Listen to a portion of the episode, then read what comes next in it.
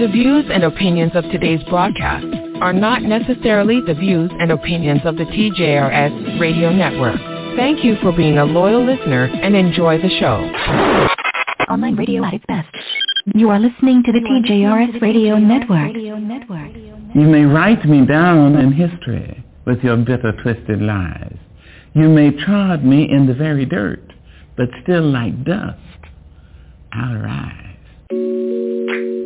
Good morning and welcome to the serious side of the Jay Ryle Show, the show where we discuss politics, social issues affecting people of color, and every now and then a little comedy as well. Now here's your host, Jay Ryle. Thank you so much for that wonderful introduction and good morning to you all. Today is August 15th, 2021, and here are the topics that we will discuss on this week's edition of the serious side of the Jay Ryle Show.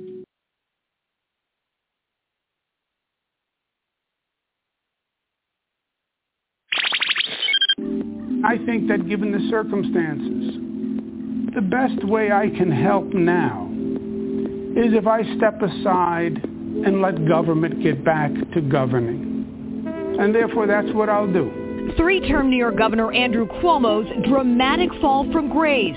My resignation will be effective in 14 days. Joel Greenberg, a former associate of Florida Republican Congressman Matt Gaetz, today pleaded guilty to six of 33 charges against him, including sex trafficking of a minor. In return, Greenberg, a former Florida local tax official, agreed to fully cooperate with federal investigators. Greenberg's criminal case led to a sex trafficking investigation of Congressman Matt Gaetz, who was a close ally of former President Trump. Gaetz was not mentioned in the court papers, which is normal, and has not been charged with a crime. Congressman Gaetz has repeatedly denied wrongdoing. We got attacked by China and they flipped this election and down tickets to the tune of tens of millions. This is crazy. And all you have to do is come to the symposium. Those Afghan civilians who helped U.S. forces over the last two decades are in more danger than ever. Operation Allies Refuge is the Biden administration's plan to airlift some 20,000 Afghan interpreters and translators to safety. So far, the U.S. government has managed to rescue around a thousand, and that leaves thousands more people and their families stuck in the crosshairs as the Taliban threaten anyone who helped the U.S. during the war. Online radio at its best.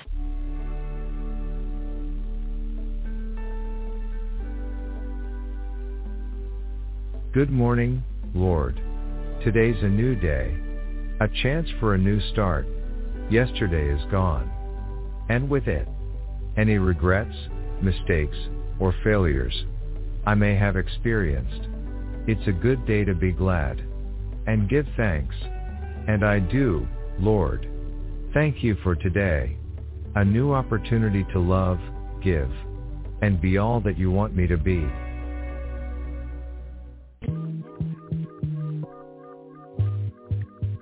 Morning and welcome into the Serious Side. My name is Jay Ryle, and I'm glad you guys are here. The number's 347-850. 127-234-7850. But as always, I never share the stage on myself. Let me introduce you to some of the very best in the business. Miss Vanessa Maybell is in the house. Johnny D is in the place to be as well. Good morning, fam. Good morning, Vanessa. How are you doing? And welcome back. Good morning, everybody. Good morning, Jay. I missed you guys. I'm glad y'all are well. We missed you as well. Absolutely, well. absolutely. What's going on, That's Johnny nice D? In the place to be. How are you, sir?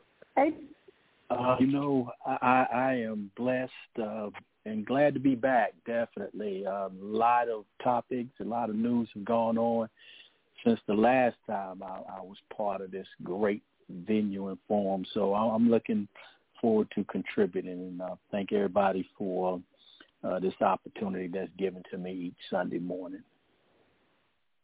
Well, we missed you as well, and we're glad you are back in the house. A lot's been going on. Mr. Elias is off this morning. He's traveling the highways and byways of America, so we want to make sure that guy gets back safely to his home domain. Vanessa, uh, so tell us now. You were to us about the cruise. What's going on here? Give us a little bit of update. You know, we love we live vicariously through you. So tell us a little bit about what happened and uh, break it down for us. you know, I'm so grateful that um, that was the sixth cruise out of Galveston. There are only two ports that are uh-huh. testing out on cruising right now, and it is Miami right. and Galveston. Uh-huh. And right. um, there's only two ships out of Galveston, a big one that's seven days and a small one is five. So I was on cruise number mm-hmm. six on the small one. And there are a lot okay. of changes. And just real, real, real, real quick, I want to take away from the show, uh-huh. but real, real quick, for those of you who cruise, no, uh, everything is computerized. It's computerized. You don't be leaving your phones at home talking about you on vacation because if you do, you're going to be screwed. Everything. Even the old people were like, I don't know how to get this information. It's all on your telephone. If you check in, oh, wow. it's taking a picture. It's on your. If you check in to get on the cruise, I would keep telling you, uh, Jay, to get on the cruise with us. It uh-huh. is uh, computerized once they take your picture. If you want to oh, see wow. what's on the menu, you have to zap it. Zap that little square like you at Chili's in order to yes. see what's on the menu. if you, okay. um, yeah, if you want a photograph, I think then you'd be all around the ship taking pictures everywhere. Uh-huh. You have to go uh-huh. on your TV or on your phone and see your pictures. It is crazy how everything was computerized because number one, they're saving paper from the trees and the fires, and number 2 uh-huh. they are trying to be sanitary, so they don't want people touching paper and sitting it down and somebody else pick up the piece of paper. So no, there was sanitary stuff everywhere, sanitizing wow. stations everywhere, even the the paper towels what that uh-huh. had Lysol on it. I filled up right. Ziploc bags. They were everywhere. So don't wow. be afraid to cruise. And now is the cheapest time. Now there was a ship that came back in yesterday. They had 26 people with COVID. Oh wow! Nobody died, and that is because they were vaccinated. Oh, I'm sorry. I don't mean to get on that topic. But yeah, they were vaccinated, and so that's why it wasn't serious and they didn't bring the ship back. If they wasn't wow. vaccinated, they probably would have brought the ship back in to get those people off because they need to be hospitalized. But because all of them were vaccinated, the ship stayed out there and they quarantined them. But our ship didn't have anybody. Thank you, Lord Jesus, I prayed over that ship. But I had a great time in Mexico. I brought back some white Hennessy and everything. You Ciroc, Patron. Oh wow! See, I, I didn't know you were doing all that. So you could have brought me back. So, oh, I'm sorry. I'm dig- I'm digress. I have a wholesome image. Well, Vanessa, thank you so much for uh, giving us the breakdown on your trip. Well, I did not know you were doing white Hennessy. I was like, what? Okay. Uh, thank you, Vanessa, for exposing that other side of Jay. Johnny D, you weren't here last week either, man. Talk to us, man. How was your last weekend, sir? You know, it was not as exciting and fulfilling as Miss Vanessa's. So, uh, my apparently my experience at Chili's recently was not as enjoyable as Miss Vanessa. When, but now I, I will say that I had the same same opportunity. You know, I came in and I asked the uh, the hostess. I said, "So, do we get some menus?" And they gave me one, and of course I had a little bit extended party and when he told me I had to use my phone, um, I told my kids, "Let's go." So I'm not doing all of that right there. But uh, she is See, absolutely that's right. World, JD, I'm sorry, boo. Yeah, that it, is it, it really is. world. It really is definitely. I mean, for some reason or another, I think when when those codes get in there, and I'm not so conspiracy theories, but um, I just didn't feel comfortable doing it and, and felt like it was unnecessary. So, so, so, oh, so call God. me an old dragon. Um, that Okay, that old is dragon. my strong point. So ready for it, you JD. start putting codes and stuff out there. Um, nah, I was like, nah, I'm not gonna do that. I was like, let's let's go. So uh, we went we went elsewhere where we could at least get a menu. Oh, Although wow. will say this here, in, in, in, in the age of they COVID, did in the age of COVID, sanitary the most. I, I, you know what, Miss Vanessa, I would agree. I was going to say that. I was going to say that, you know, years ago when Wow. I read some some studies, they said the most unsanitary unsanitary experience that you can have in a restaurant is touching The menu. the menu. Yeah, Uh-huh. they they did say that. So, uh, but beyond that, uh, life has been uh, pretty pretty normal for me. Well, working, just trying to make sure that I keep, you know, the the the, the great state and the great citizens and stakeholders of North Carolina safe. And I did start my, my coaching experience yesterday with uh, a, a a football Oh, boy. team uh, of, of some go. young guys, and uh, we we ended up being successful. So uh, that'll be oh, my boy, Saturday morning. I will now. tell you this right here, folks. Um, mm-hmm. That heat is real. Um, like I said, I got a little older and uh, stayed hydrated, but uh, I think it was 106 index, and it took a little bit out of me. It really and truly did. So I spent the rest of the afternoon kind of recovering. So um, oh, wow. definitely. So stay out of that heat and be safe. Definitely. Uh, that was not a a good experience and probably not a wise move. Uh, you know, being out there with a long sleeve shirt on didn't help either. So uh, next time I'll take some different precautions. But it was a great experience, and like I say, uh, I think the young men had some fun. So, so that's kind of been what I've been doing, and uh, haven't really been in the news. Took a sabbatical. I've uh, been reading some books and studying some some things on on Christian leadership and and some other stuff. So um, I may not be as informed as I typically like to be, but uh, sometimes you just got to step away from those things. So, yep. And Jay, what what, yes, what have you been up to, my friend? Well, I tell you what, uh, you know, obviously I talked about how my mom was diagnosed with dementia. So one of the things I've been doing is preparing my home for my mother. Uh, we're going to move her down here, and so uh, I'm looking forward to it. Uh, out of the three siblings, uh, I think I'm in the best position to provide the necessary care that she needs at this stage of her life. And so, uh, you know, that's what I've been doing, just preparing my home for that because obviously, you know, my house was not, is not equipped for to have an elderly person uh, bouncing around here. But my mom still thinks she's whatever age she thinks she is, and so she still bounces around and do the things that she needs to do. But I just need to make it just a little bit more safer for her. So yeah, that's what I've been doing. And also, I was, uh, you know, it's interesting you talked about coaching Johnny D because I was talking to some people over the weekend about me getting back into coaching. Now, since we were uh, when I left Germany time you and I were there, so many things had happened with me from uh, from a, a coaching perspective. I actually ended up coaching USA basketball, uh, USERA. I ended up coaching uh, in a pro league, uh, head coach of a team uh, in, in Europe that eventually turned into the NFL Europe's experience. So I've really been uh, really honed all those skill sets. And it's interesting uh, when I go to my daughter's basketball games. You know, I, I, I yell things from the stands, and so one of the coaches he said, "You used to be a coach." I said, "Yeah, man, that was back in the '90s. You know, the game has changed since I was on the sidelines." But uh, but one situation happened where the coaches were late to the game. And so the girls were standing on the sideline like, what's going on? And I had to, you know, Johnny D, man, I had to bounce into the action, baby. I ran over there and uh, oh, rallied the girls. And uh, they, the coaches eventually came about, I want to say three minutes later. But, boy, it felt good standing on that sideline. And the ref was like, oh, yeah, we can tell that you're an old veteran over here. I said, absolutely. So it was uh, – it was fun, man. But but I can't Absolutely. I can't get back into it, John, because my you know I, I I say some words that are not so flattering sometimes, and you know and I like to work the referees. That's what I'm not seeing in AAU basketball. They have some of the worst referees in the yeah. world, and the bottom line is the coaches let them get away with it. See, me myself, I'd have got teed up about four times, so I had to walk away. So so that's exactly what I ended up doing. Well, yeah, it was fun.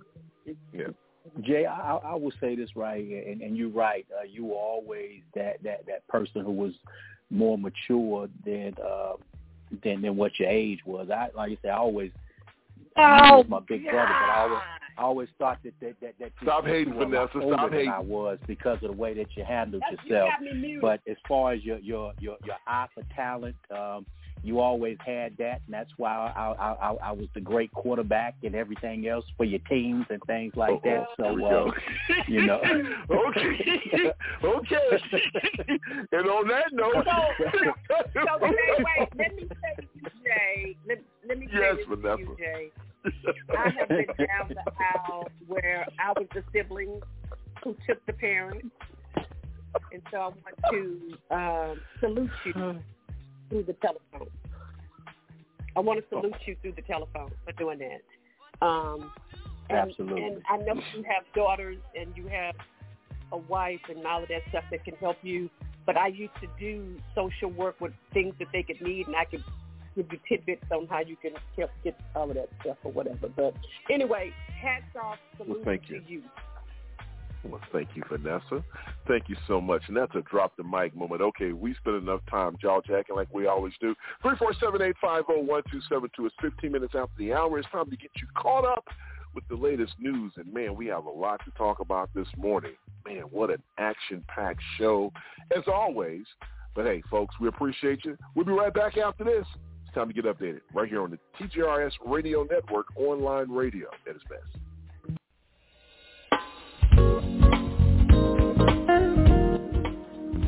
Live from NPR News in Washington, I'm Amy Held. A months-long Taliban offensive has brought militants today to the gates of the Afghan capital, the seat of government power. Kabul is surrounded. The Associated Press reports Taliban negotiators at the presidential palace are working on a transfer of power.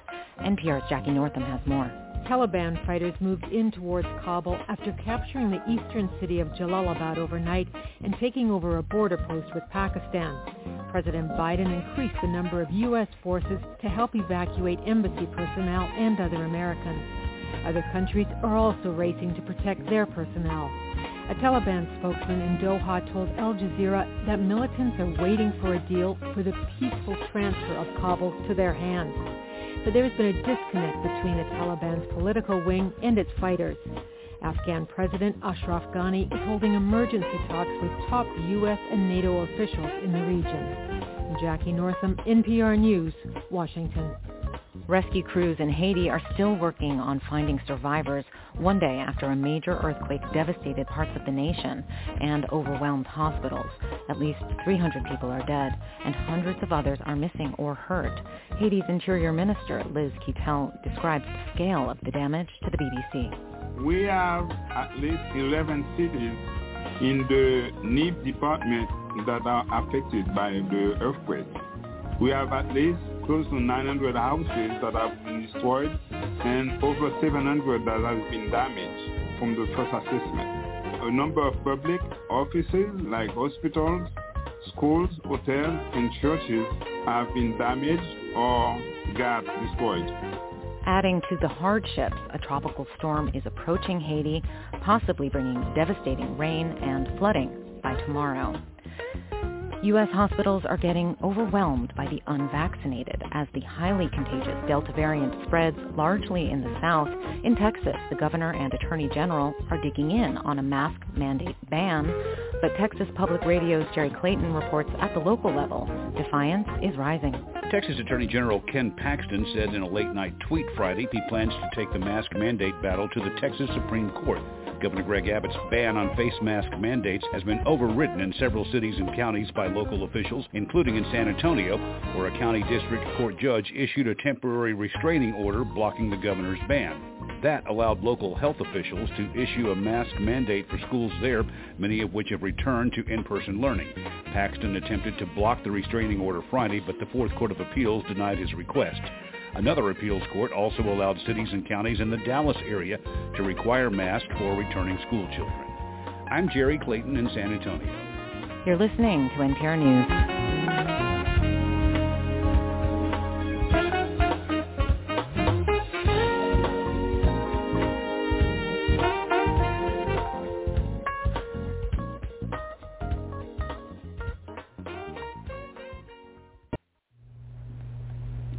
NAACP is committed to equality for all people, especially the equality of foundational black Americans. Every other child gets a chance at economic equality.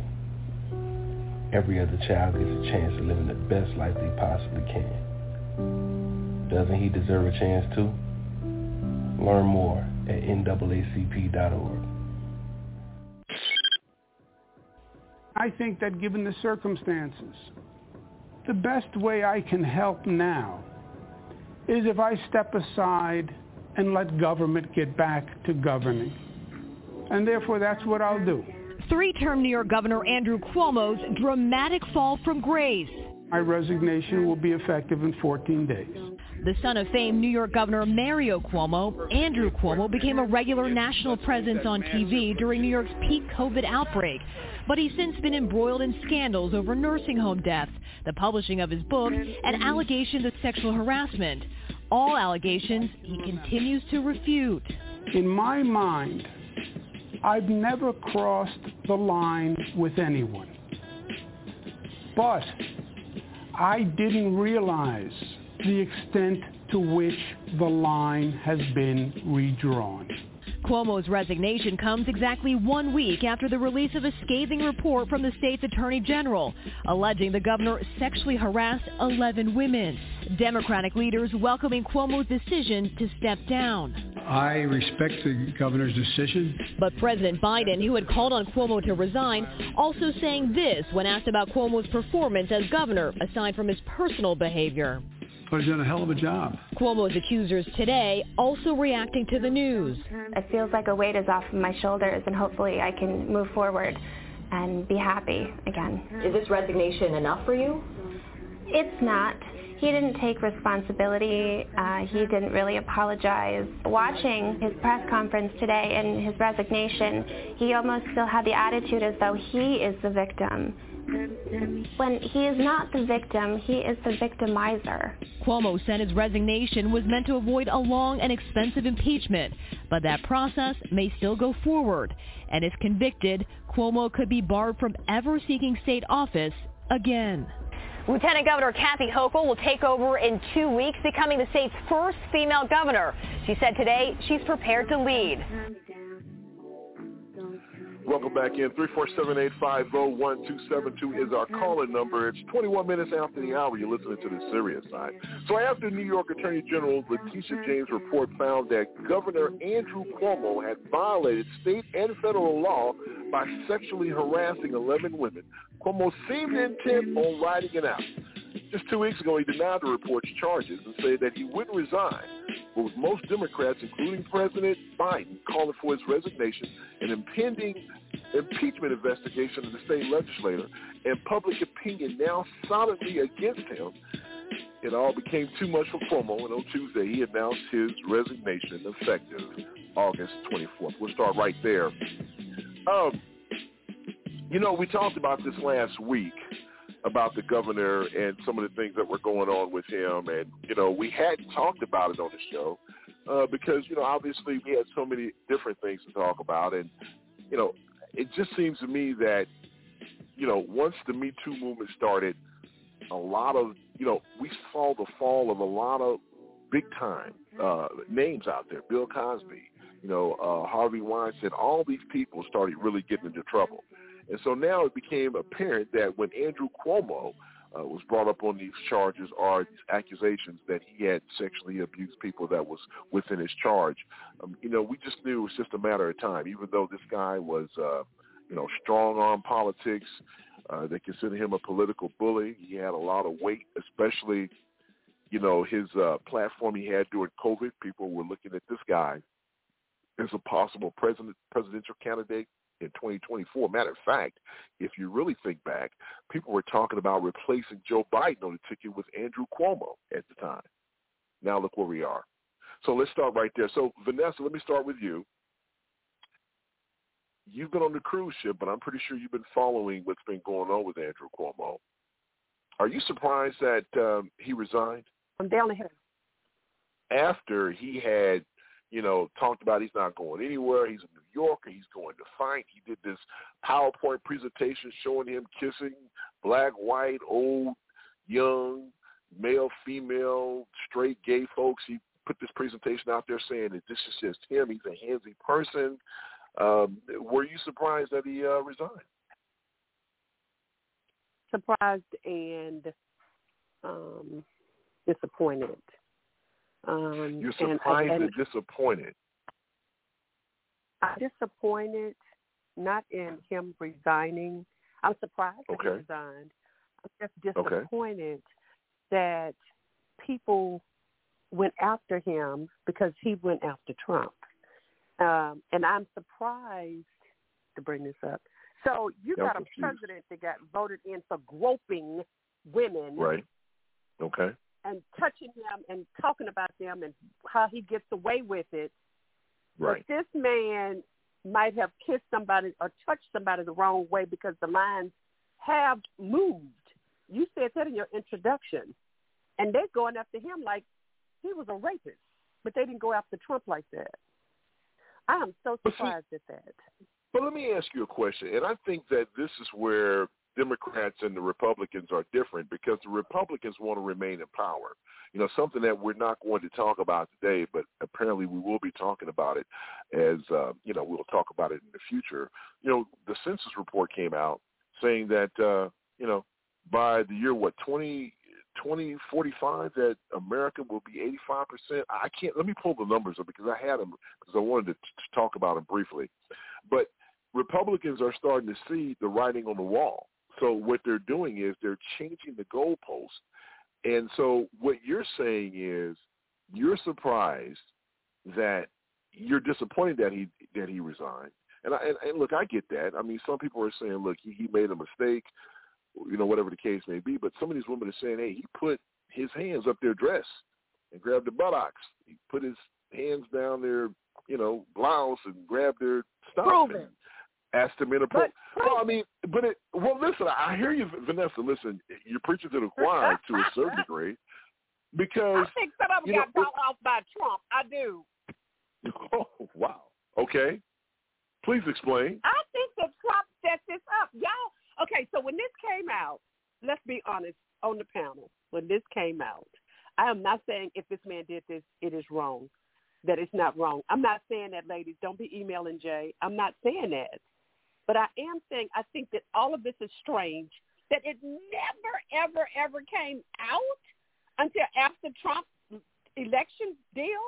It out of all these hmm. years, it just never came out. Just bam, all of a sudden, he touched my boobies. Okay, really? I have a problem with that because women need to start speaking out when it happens and not waiting years and years and years. This is no comparison to Bill Cosby, who gave women quaaludes to make them screw him, or they didn't remember being screwed. So this is not the same. This is not the same as Donald Trump saying, "Yeah, I'm running for president, and I grope these women, and I'm rich, and I can get away with it." It is not the same thing. This is the equivalent to me of like Biden touching people and not even thinking twice about it. So I'm sure that mm. Jill has got her hands full with keeping Biden's hands off of people because he had a problem with touching on people on the shoulder and squeezing their shoulder and stuff. I mean, I just think he did so much for this country that couldn't y'all give this man a pass? Damn.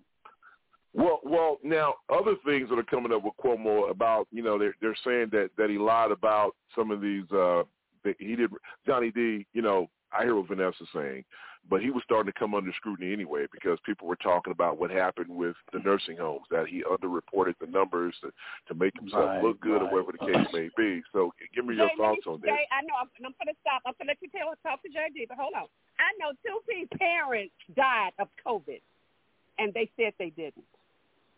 I know two people who parents were in nursing homes that died of COVID, and they had all the symptoms and everything of COVID, but they say they died of natural causes. Bullshit. Thank you, Vanessa, So, for your uh, colorful language only- this morning. You know what? Whoa. You know what, Jay? I understand, Vanessa. Get it off your chest, sweetie. I'm You've been on sorry. a cruise. I'm, you you I'm, can fire up. no, Go ahead. no, no, no, Jay. It's just they need to stop. You think it's a They- double standard? They need to stop.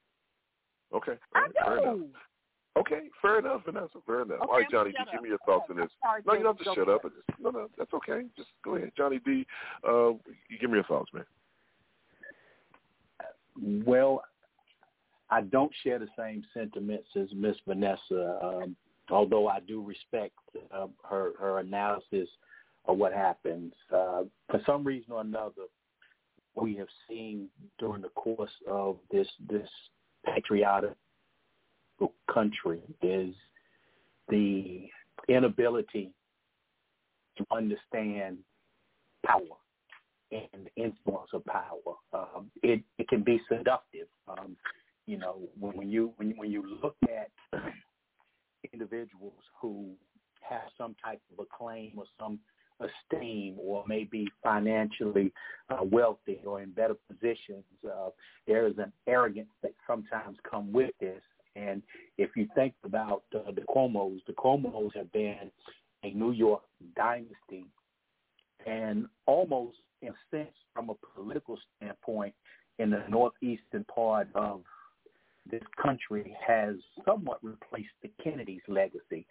As uh, Richard Nixon feared the Kennedys, as the Bush feared the the the the, the uh, Cuomos, and Donald Trump too feared Cuomo in a in an election. So um, the thing being is he took the helm and took to the stage during the COVID era.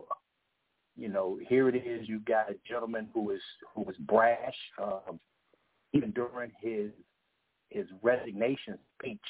He did not take accountability. Uh, I, I'm somewhat disillusioned and, and, and concerned about the lack of accountability that people have for for the state attorney general to conclude that you have sexually harassed not one, but 11 women. That means that you've probably done more than that. Now, for them to come out at this point in time, I don't know what the motivation behind any of it was, but sometimes people are fearful. If you're a single mother and you have means, or if you or if you're an intern and you're looking to get into that political realm, sometimes those individuals subject themselves to the foolishness that another person will say that, you know what, I wouldn't have taken that. But at the same time, you don't know their circumstances. So maybe there was some ulterior motives. There were, maybe there was some, some, some appeasement to say, okay, I'm going to get this for that. So do you fault the person for eventually standing up? Well, I mean, you got to be accountable for what you do, particularly when you violate someone.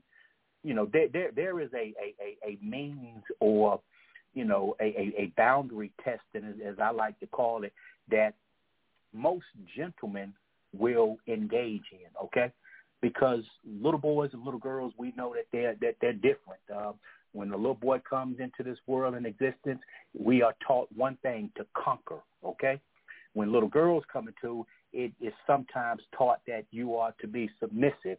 Well, today's culture is a is a lot different. Okay, it's a lot different. But in that era, in that era, and in existence, these things occur. So therefore, sometimes that restraint that young boys have coming up is not as controlled as the young females because we're taught to conquer, whether it be, you know, to to to to domineer another male, which means okay, I I can I, I can beat you or I can I can play athletics better than you or I dress better than you. It's always a competition. So oftentimes who are we trying to entertain? Oftentimes we're trying to entertain the likeness of the female, okay? Or the acknowledgement of the female. Now you take this governor who gets away with it one time. I mean, something as subtle as putting your hands on their back, and then it just escalates into something different. Yeah, there's a lot of people who probably saw that taking shaping, taking form, and, and, and shaping itself. Why no one comes forward in, in the initial state? Could it be risky? It can be. Would it be truthful? In, in most instances, it probably is. Yeah, there's there's going to be some pile on, but people are comforted in the numbers. So there's strength in numbers, and to be to be accused of and found found to be substantiated 11 cases of sexual harassment. I felt like uh, his his lack of ownership was disappointing. Uh, to step back and talk about the you know the, the the political bar has been moved as if he's some victim. Uh, it just saddens me that you know, you would not take any responsibility and accountability. And, you know, he too has a daughter. You know, I, I don't know about any other extended family, but you got a daughter. And I know my sensitivity came when I started having daughters, you know, because, hey, like I say, I, I, I, I wasn't that guy, but I was that guy, you know. So, uh, yeah like I say, just just the lack of accountability. Then you think about all the other things that he did in the midst of COVID. You you know you you you suppressing the numbers and stuff so that you can couch yourself as this great guru because he had aspirations of of, of moving further.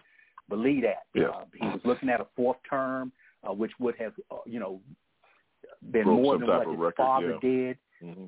Exactly. So he was looking at that, but at some point right. he would have mapped himself out there as as the president, and he would have stood on that stage that you know I drove this COVID thing, and obviously they did well because they was one of the first yeah. states that opened up. But suppressing right. information, uh, misappropriating mm-hmm. the funds to to write a right. book deal. So this guy was doing a lot more. And when did it come? Yeah. It came when the cameras. You know, it came with the cameras. You know, the more right. acknowledgement he got, the more acclaim he got, the worse he he became. So if he had been elected to the presidential office, yeah, he probably would have been just as criminal as the criminal that just left for the four years. So, like I say, his his his resignation speech was was was disheartening in the fact that there was no. To me, there, there, there's no closure to his misconduct. It's like I'm yeah. I'm going to leave this out there and I'm still going to blame the young ladies for making this up, and I'm going to gallivant off and write books and do all the rest. And if they don't impeach him, he'll reemerge in some political state, some political, because the Cuomo names resonates well, and there's yeah. always that that that that that contingency of females and males who are going to step back right. and support him because of who he is, his name. Yeah. Exactly. I, I think you know, what you're saying Jerome is, is hold on. Let, let me. Well, you speak of Jerome. I wanted to. I wanted to no, get him in because we have about uh, nine minutes left uh, in the set. Let me let me get him in here real, Vanessa, real quick, Vanessa. Jerome. I know he's coming in, so let me quote Jerome. Jerome says and has said before, and on this term I'll agree. Jerome says that Republicans, if they do something wrong, they go stick with each other until their dying day. They're not going to turn on each other. But a Democrat, a Democrat will turn on you fast, honey, like rat on cheese. I mean, they will just, soon as you do something wrong, and I know people in New York might not like the Cuomos, but I'm saying in general, if a Democrat says something or does something wrong, another Democrat will turn on them so fast it's not even funny. But I think they need to be more, if, even if it's not with Cuomo, Democrats need to learn to stick up and hold up for their own. And they do need to be more like Republicans when it comes to that. And I've heard Jerome say that before, and that is what comes to mind. Whatever goes on with Cuomo, fine. I don't live in New York. But to me, Cuomo is who I look to during this pandemic. I didn't look for Trump. I didn't look for any of those other ones. It was Cuomo right. and Fauci. And if something happens right. to him, God, I'm sorry for him. Do I think he needs to be impeached where he can't go and work nowhere else, not even as a representative somewhere? No, I don't think that. I don't. Because Trump did a hell of a lot more and his butt's getting ready to run for 2024. So mm. I just think that if you're going to do something to one person, do it across the board to all of them. Stop hand okay. picking who you want to screw over. Okay. And for right. whatever That's... reason you're going to do. So I'm sorry. I like That's okay. Cuomo. It offends me, It upsets me. That, that, so good morning, Jerome. Uh, I That's just thought what- about you morning. when that came. With, I did. Well, there he is. The, the seven minutes left for the segment, and Jerome, it's all yours. Good morning, sir. How are you? I'm good. I'm good. Good morning, everyone. How we guys doing? Good morning, Jerome. Good morning, Jerome. All right. Hey, I'm pretty good sure you've morning, heard the Johnny. commentary, man. It's all on you, sir. Uh, it's it's the last seven No. minutes belong to you. Yeah. Well, here here's a okay. Just not in the last part. Thank you, Vanessa, for that because I totally agree with that. But what you said before that um, earlier, I agree with that as well. If Cuomo ran right now, I would vote for him because this whole thing is a joke. You guys don't know for the people who are not in New York State how venomous the Republicans have been towards him. I mean, they absolutely hate that man. For at least the last eight years, they were coming at him with everything they had. So anytime they get a whiff of anything, they're going to blow it up a thousand times. But when Republicans do something, they minimize it. And so Democrats is not the side to be on if you have something that looks like you did something wrong. So here's what we know. Cuomo is a single man, and, everything Vanessa said was right. They legacy, right? His his father was governor. He has a big name. He married a Kennedy, right? He went to elite boarding schools. Like he he, and that, that's no excuse. But I am telling you, he's disconnected from that. he also signed a really harsh um, bill into law for like the the Me Too movement stuff, right? Like for sexual, he signed that. So technically, he's not really aware because what he did was be a rich, a rich white male. Like there's nothing wrong with saying to anybody, "Do you date older men?" That dude was single. You know who you were working for. Plus, he's a jerk, right? I'm not even saying that part because I mean I'm not dismissing him from that. It's what made him a good leader. Because when you're in crisis, you need somebody to make a decision and go forward. So, you know, we have in New York State, I think 70% of the people are vaccinated. When you talk about people who are over like 50, it's something like 85% that's vaccinated or something like like it's it's uh, remarkable numbers, right? And it's because our leadership in crisis, sometimes you have to be that forceful in leadership. So as everybody keeps talking about those nursing home numbers, I just want to put this out there. They did not hide any nursing home deaths. The, the claim against them is the reporting of where they died is a problem, right? So if they were in a nursing home and they sent them to the hospital and they died at the hospital, they said it was a hospital death opposed to reporting a nursing home death. But they did not, not, they did not um, hide the amount of people who died. See, and this is where Republicans are masters.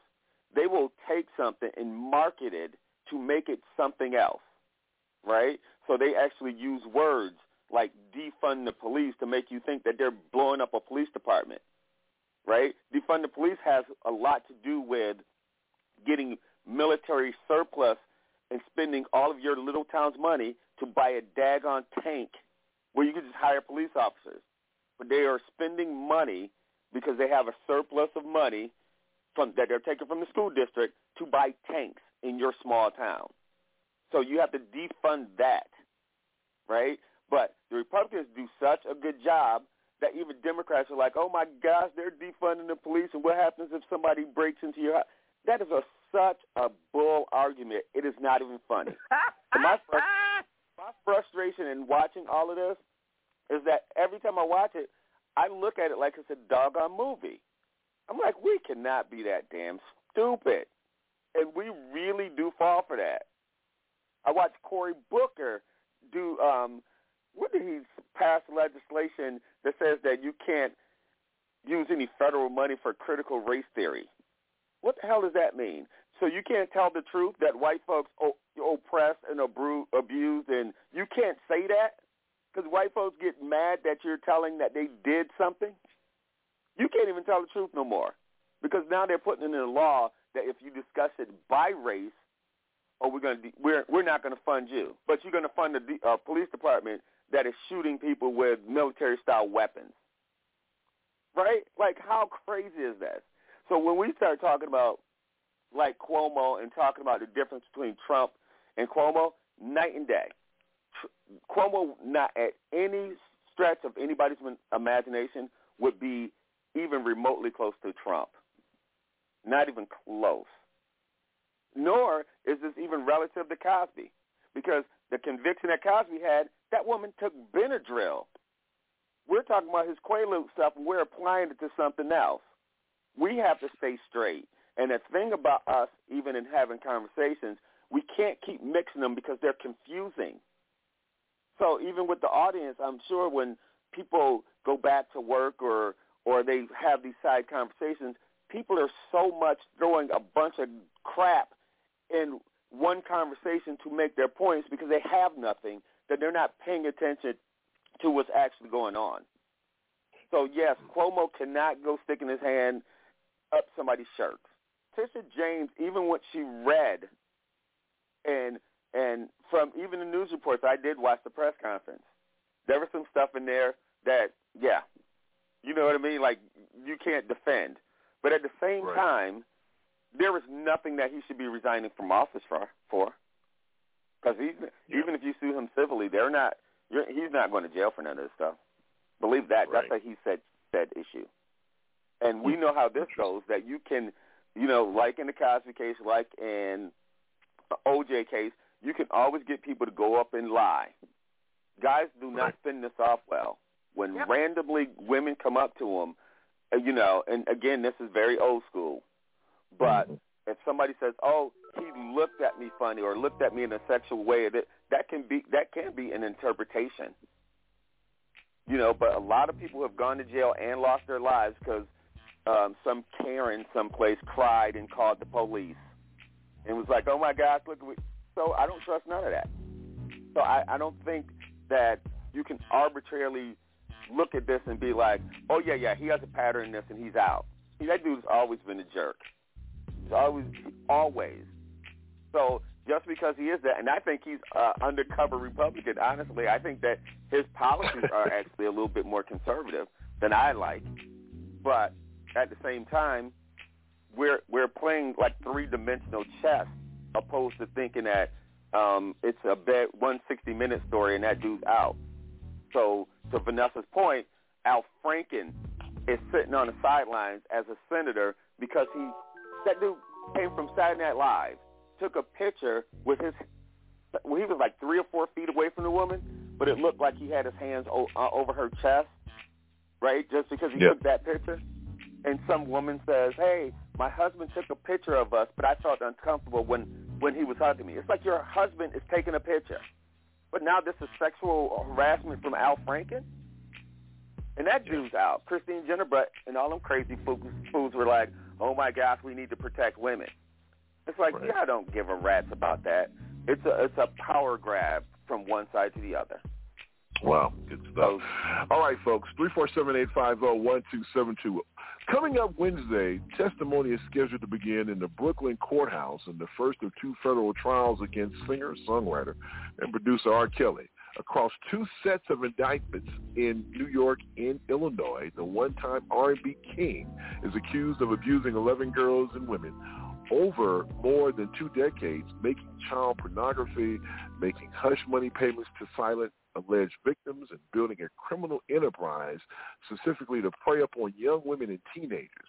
In this week's edition of Informative Celeste, something that you need to know, we'll take a look at the R. Kelly case and what should the public expect during the next few weeks. It's Kavina time. In four minutes or less, something that you need to know.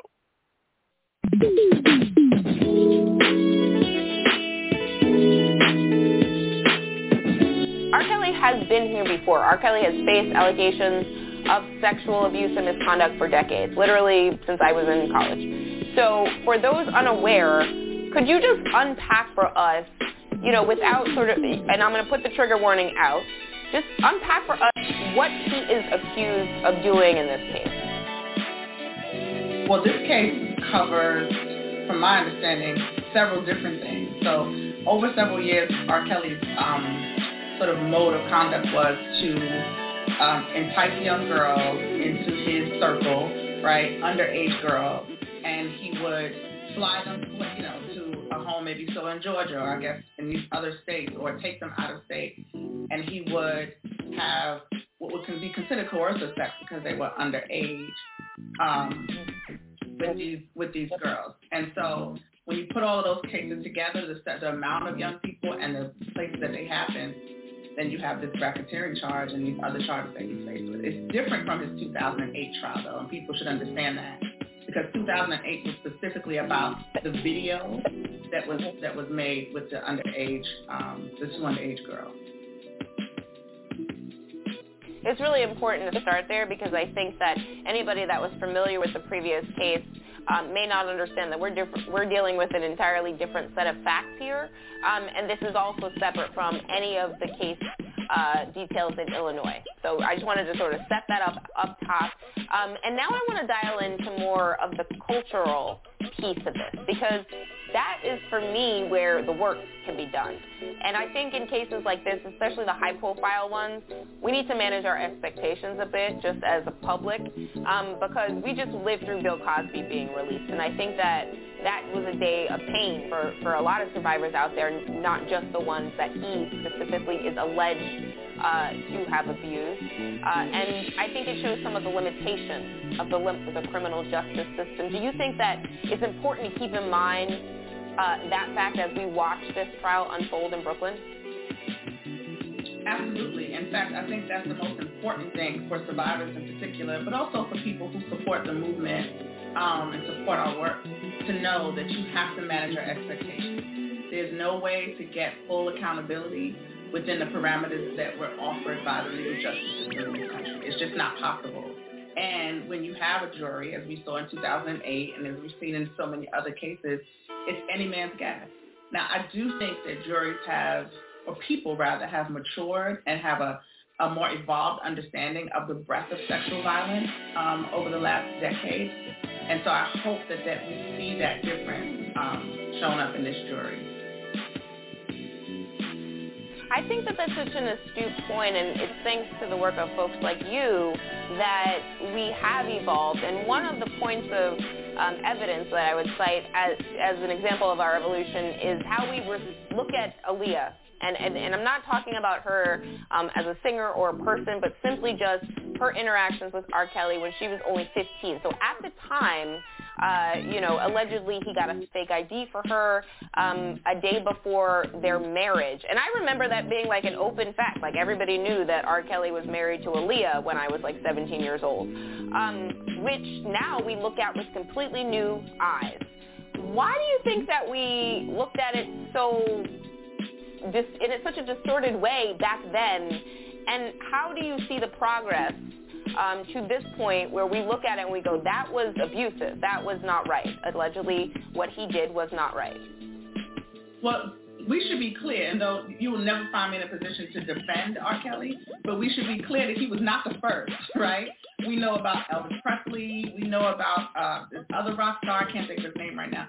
But this is something that we had seen normalized, particularly in, in entertainment culture, of taking on a young wife or having a young girlfriend. And we still kind of see it normalized, right? We see these uh, Hollywood movie stars marrying girls who are just over the age of consent. And so I think the reason why we, we kind of, you know, so a lot of us scoffed at it when it happened and really was kind of disgusted or, or questioned it. But many people, as you said, thought this is just how it is because we've seen it normalized over plenty of time. He is by no means the first.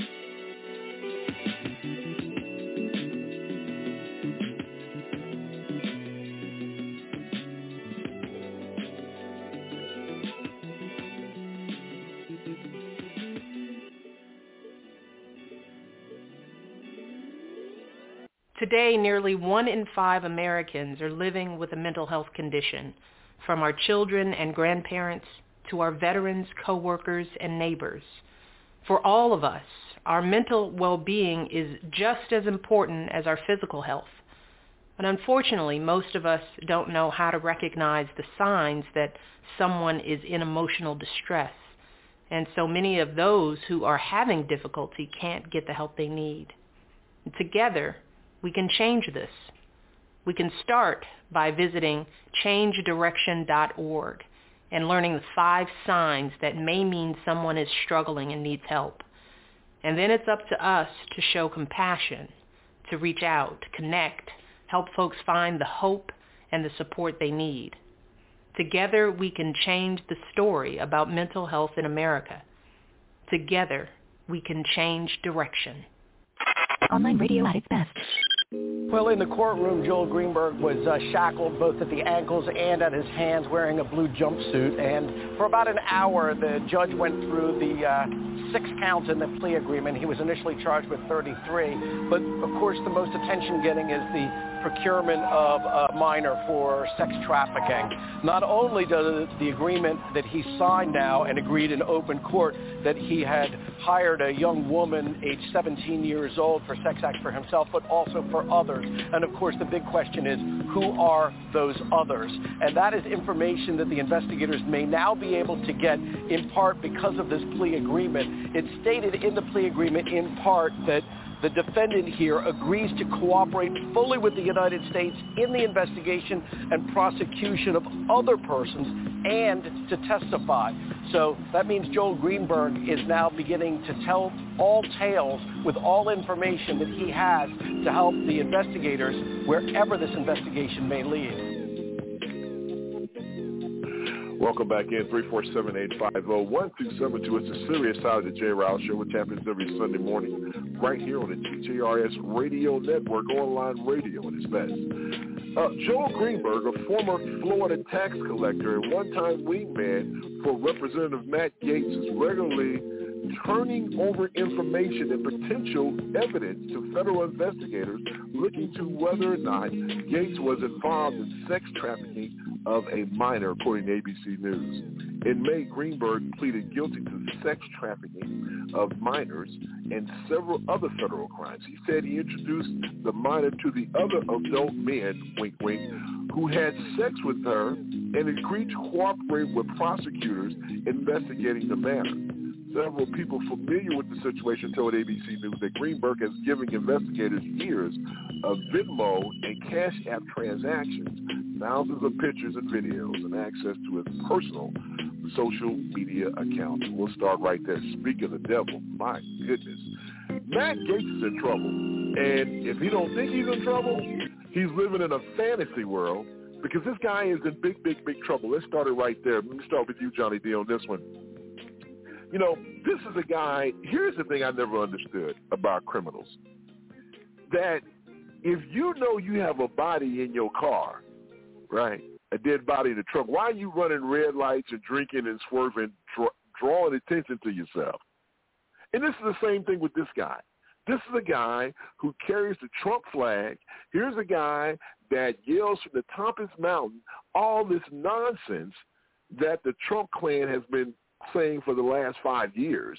He goes on this tour with that other crazy nut female, and he's talking, talking, talking, knowing that there are people out there who don't like him and are in the position of finding things to nail his ass to the cross.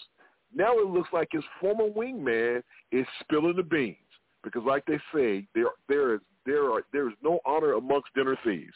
This guy is saying, look, I'm not going to go to jail for the rest of my life. If I can help take him down, guess what? He's going down. Give me your thoughts on this, man. And what do you think the outcome of this is going to be?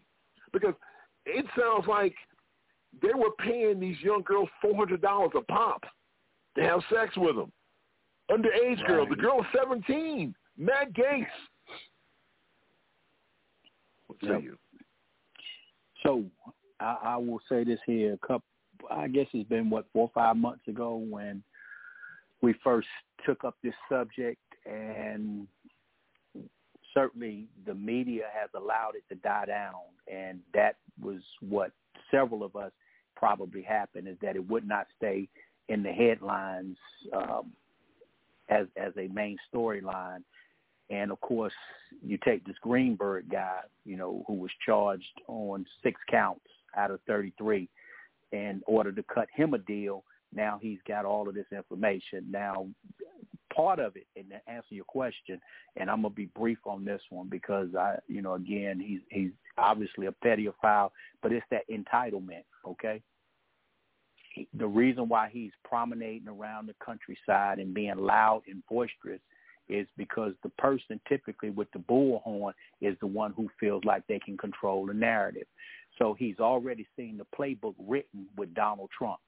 So if he appeals to Donald Trump supporters, now imagine now you still have a large portion of your your your your house and your senators in America who says that that coup didn't happen.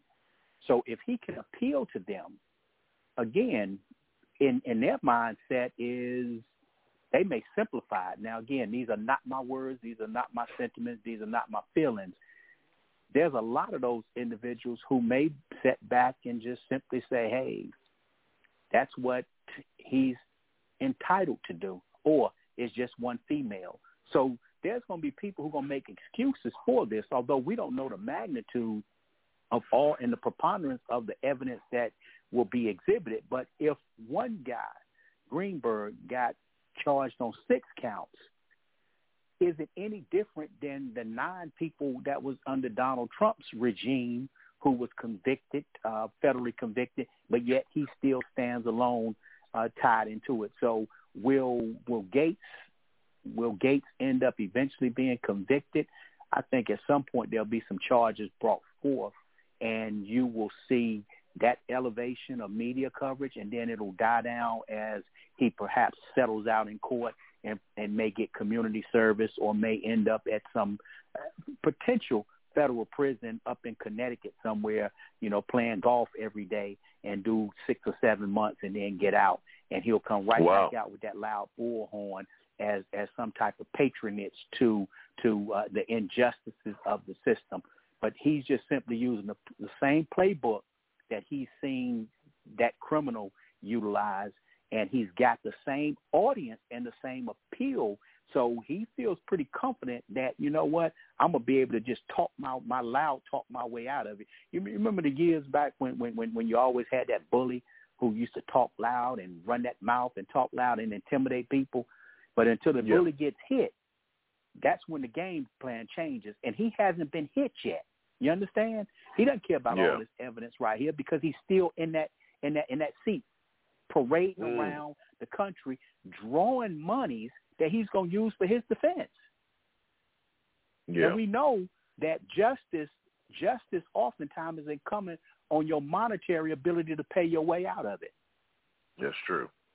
Now that's a true statement right there. Amen and hallelujah and thank you Jesus on that. But you know, Vanessa, we talked about you know President Trump, and you know I remember we had a number of shows where we would talk about this particular topic. I remember I asked, "Do you think he's going to go to jail?" Then we were like, "Nah, nothing's going to happen."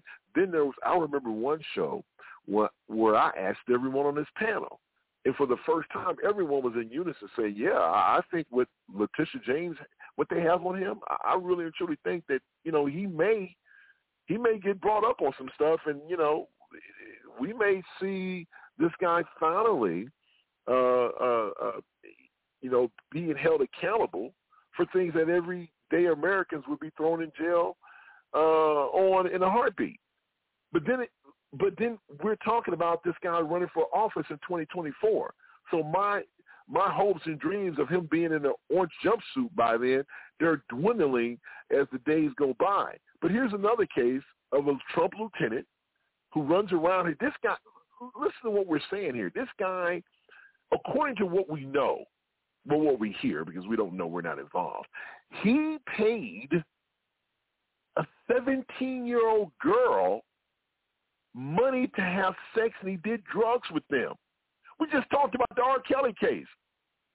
I mean, so how is this any different when we talk about just the, the, the core guts of the case? How is this any different? And do you honestly think that this guy will go to jail behind this nonsense? Which is just, it's a terrible crime.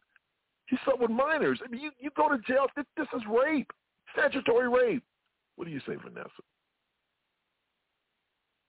Didn't just do a comparison with you and tell you that Cuomo did the same thing as everybody else, but Cuomo is fixing to get impeached and everything else, and nothing happened to all of these other criminals and pedophiles and people. Did I just make that same comparison to you? If you But we, yeah, like, yeah, we did. Jay, Yeah, yeah. no, it's no, Go it's ahead. no different. It's a, it's just a comparison. So all I'm saying is the only reason I think that all the charges have not came up on Trump yet is I, I don't stay as tuned as I used to, but it does pop on my phone. And Trump is fighting them not to release his taxes. And I think Well, he lost that fight. he- okay, no, no, no, no. Just last week while I was on the cruise ship, it came up when I was in Mexico and I cut my phone on that he still go. He got on his last step to fight them one more time on not getting something released with with his taxes and stuff. I just saw it. Okay. So Okay. all I'm saying is, give it a few more minutes. Biden ain't been in office but eight months, so we still got three more years. I still believe that when they get their hands on Trump's taxes, JD, what's that name you call him? What's that name? What's that word JD calls him? Retrobate. Okay. there you go. Reprobate. That. Reprobate. he's going to be in trouble because I don't think he's going to slide with stealing from a child charity that of dying children. I just can't see the God that I serve, I ain't talking about nobody else, letting him get away uh-huh. with that. not on the earth. Now we don't know what's going to happen in the afterlife. So I'm just saying, some of this stuff is going to Yeah. come out and it's going to hurt him. That's why he don't want the stuff released, y'all. If it was nothing in his records, nothing in his taxes, Trump would have said, "Oh, y'all go for it. Take my taxes." He keeps fighting it until he's in his dying days, and he is going to get released before 2024, and they're going to have charges up on him. Now, is he going to go to prison and do all of that? Nope. But even if you have a felony charge or whatever, you can't run as president of the United States. And the only reason, and I know this because I'm getting the text messages and the emails from the Republicans, and the only reason he is asking for money is because there is a little disclosure line that says that he can use that money toward his attorney fees. Yeah, we talked about and that last week. How yeah. And Well, yeah, Huh? yeah, we talked about that last week. There was a report that came out that said that none of the money he's collected has gone towards what he claimed that it would be I don't think uh, Trump uh, thinks that he's Yeah. going to run. Trump doesn't Yeah. think he's going to run again. Trump doesn't think that, that by the end of this month the election is going to be overturned and go to him. Oh, please. Well, Just- it was supposed to happen. Yes, it was supposed. It was supposed to happen on Friday. Go, go ahead, Vanessa, real quick because we, we're, we're running over. Go Okay, ahead, real so quick. that ain't happened. Trump is using them, and you know what? Keep using them. Keep y'all. All y'all send y'all y'all money to him. Go. So y'all asses will be broke. Go. okay. Oh my God! All right, Jerome, man, I got two minutes for you, brother. It's all yours. I don't know where you want me to begin. You're like two Well, you minutes be to. Well, yeah. Well, I know, man. I'm sorry. I should have gave this set more time. Uh, look, three minutes, man. Let's talk about Gaetz. We talked about this situation with, uh, you know, my hope and dream for Trump to go to jail. Do you think this man is going to jail? Because th- th- we're talking serious charges here. This is not something, in my opinion, at least, and you can talk me off this roof in the three minutes we have. I don't think this is something that they can sweep under the rug. We're talking about you know, child, you know, we're talking about child trafficking. We're talking about child pornography. Those are serious charges. So do you Yeah. think this man's going to jail behind this? Yeah, yeah, I think Gaetz is going to jail. But, you know, I just want to say this. I, I just thought about this. What we never consider is how people hide in plain sight, and Republicans are really good at this. So that's why Jim hmm. Jordan's butt's not in jail. This is why all of them, hmm. because they get really aggressive when they know that they're guilty, whereas Democrats try to hide from it and change the subject. These guys are like, I didn't do it, and they're just in in your face about it so that when they're prosecuted, they get a little bit more sympathy. It is difficult to get a jury to convict white men for mostly anything. It is really difficult. And the reason I say that, if people are wondering where this is coming from, is remember the kid who raped the unconscious girl who went to Stanford. Yep. And the judge Mhm. said, yes, Yeah. he's guilty, but we don't want to ruin his life for 20 minutes of pleasure That's right. Wow. right?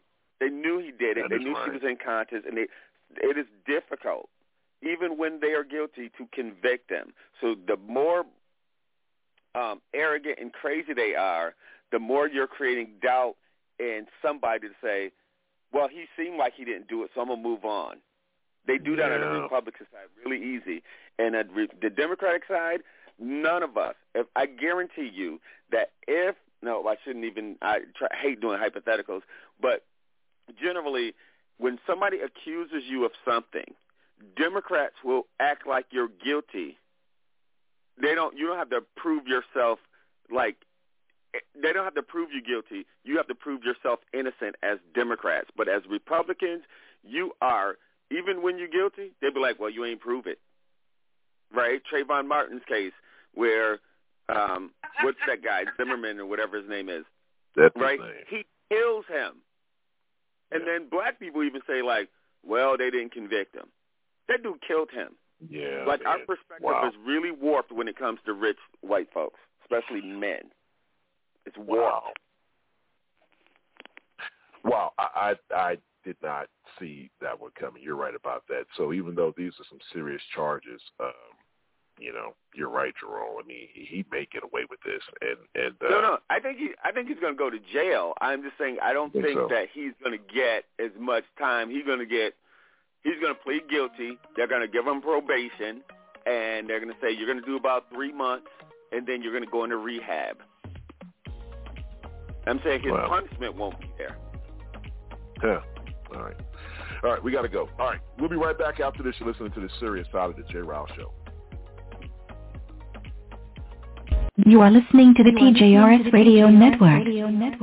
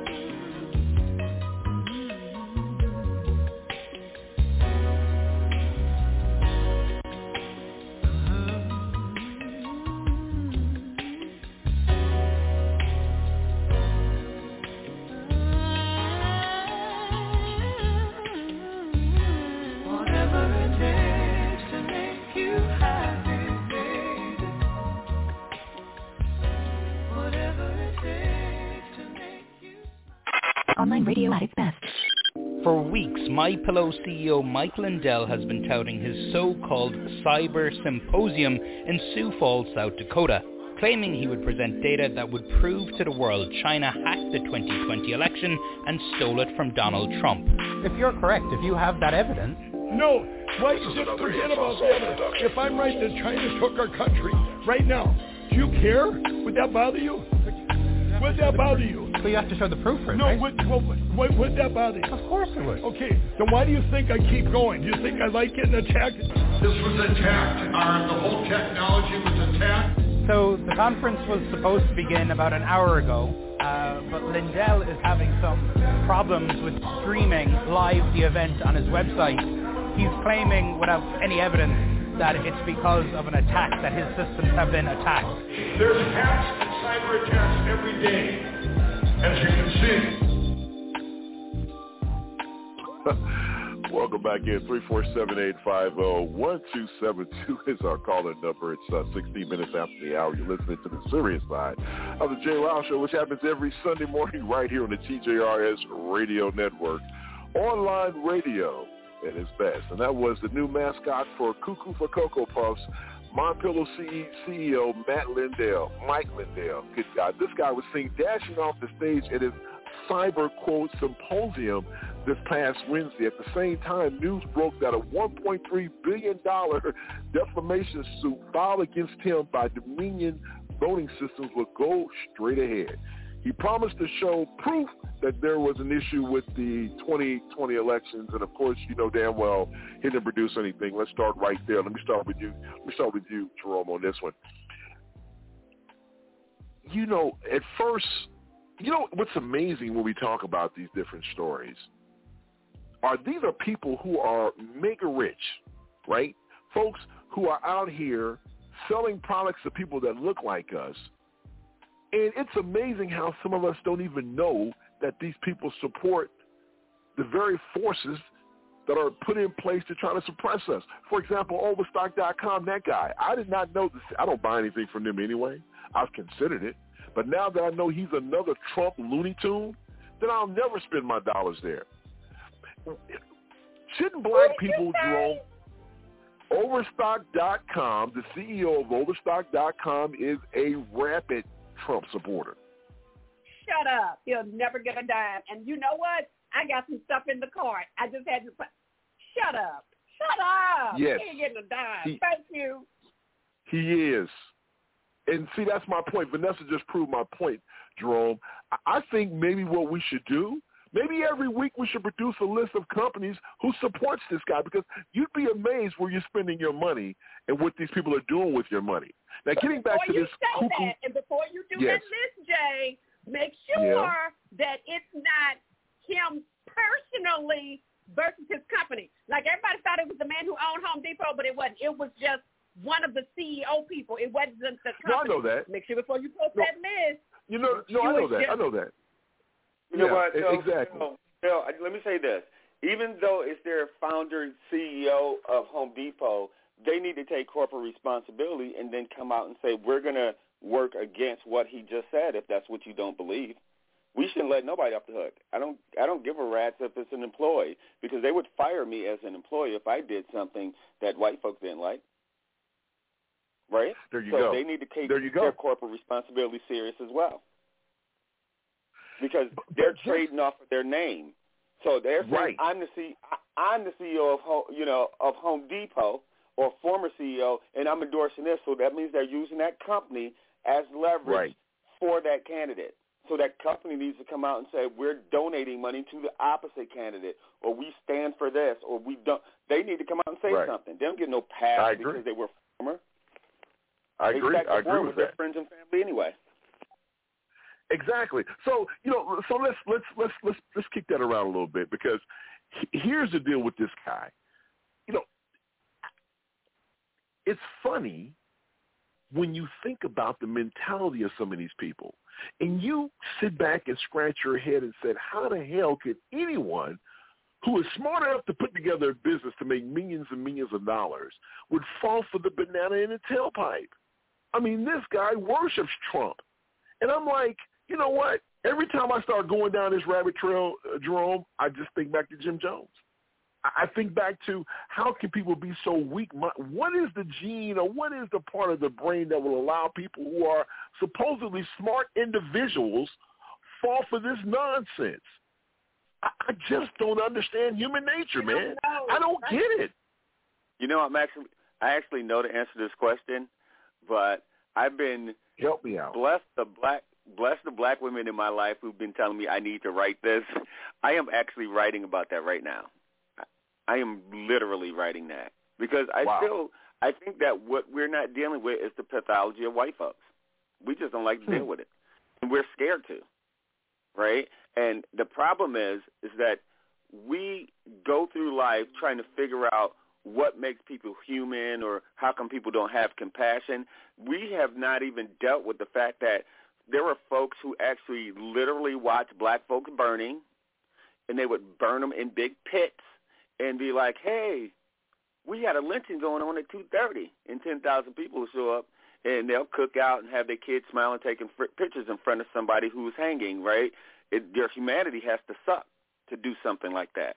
So we're not talking about the fact that this is surprising that people who are corporate raiders who pollute who pollute water and or or or don't care that the coal miners get black lung and stuff and don't give them health care and be like, oh, well, that's your business. Well, they're making all the money. This is not unprecedented.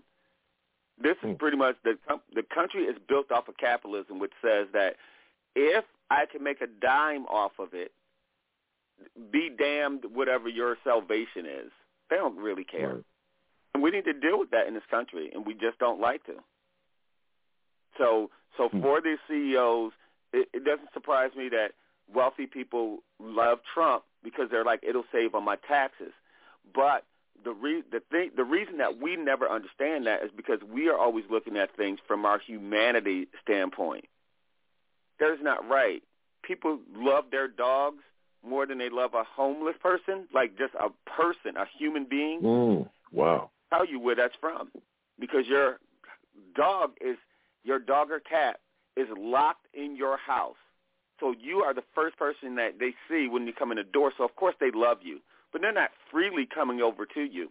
They're domesticated. And if you have a oh, problem with anything that does not love you, you'll act very strange. So you know, oh. they have to you have to deal with that in the pathology kind of way more than you have to deal with it in rational thinking. I think we don't like to talk about that, and I know it's a lot.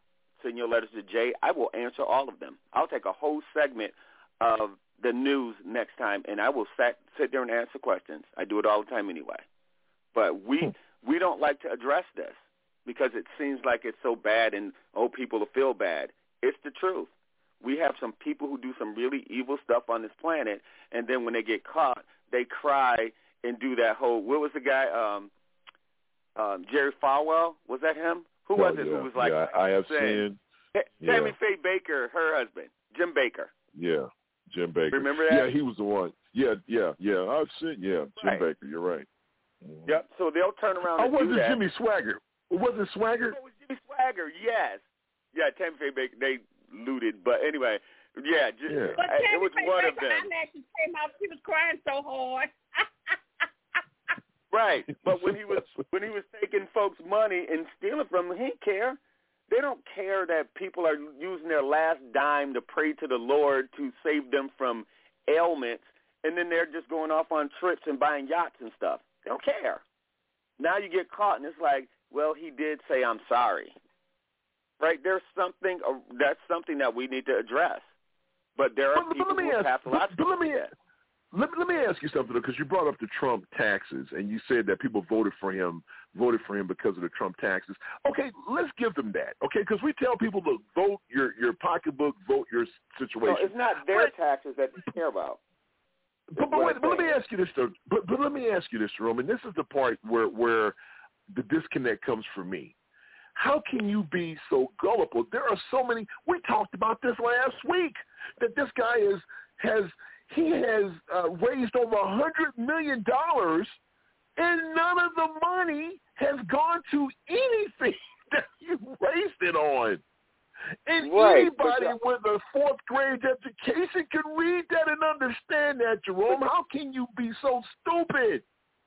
But even this conversation does not make sense. They're not voting because they didn't get the tax breaks. They're voting to secure their position, right? So just Uh, think about it this way. If you are poor and okay, black people. ca- I had this conversation yesterday, so I'll use the same example.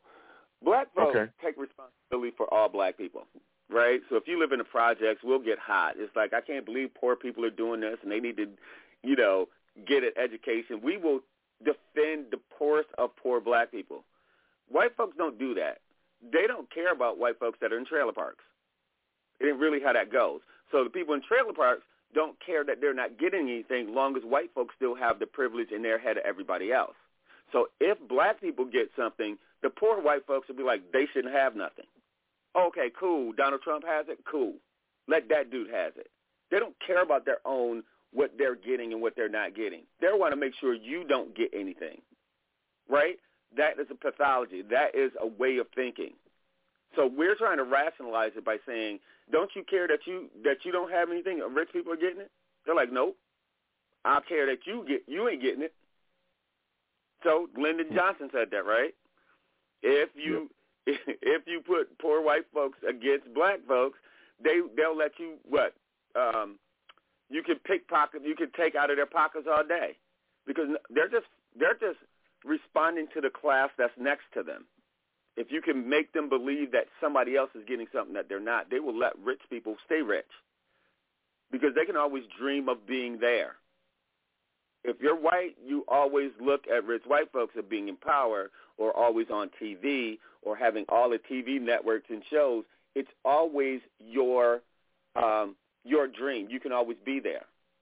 For for example, you know you have every major archetype of every show or, or most movies, I should say 90% of them, is about some goofy, um, out of shape, you know, Jack Black kind of white guy getting the really pretty white girl, right? So he can be a jerk, not know anything. He could be, it could be Die Hard. You know, he's an alcoholic and he fell off the wagon, but he still saved the world. Or Guardians of the Galaxy. All of those things are adding into a pathology that says that no matter how smart you are, I can be a jerk and at the bottom of the barrel, but a poor white guy is better than everybody else on this planet. That's what we've been selling. That's what Hollywood has been selling. That's what we see in sitcoms. That's why you know you watch what's his, I can't remember the guy's name, but um, and most sitcoms are the same way. You know, there's an interesting sitcom that's out that's um, that's called My Seinfeld? no, no. What's No? this? Well, Seinfeld's the same way, right? How many women has George Costanza slept with in Seinfeld? Like, is that realistic? No. Right? And so that's what I'm saying. If you keep selling that, then your pathology is I can always get the girl as long as I got money. So they run out mm-hmm. and get money. And so you have an Anna Nicole situation happen that you have white women saying, hey, I'm pretty and I need somebody to keep me. And they go mm-hmm. take that money. You're mm-hmm. creating a pathology.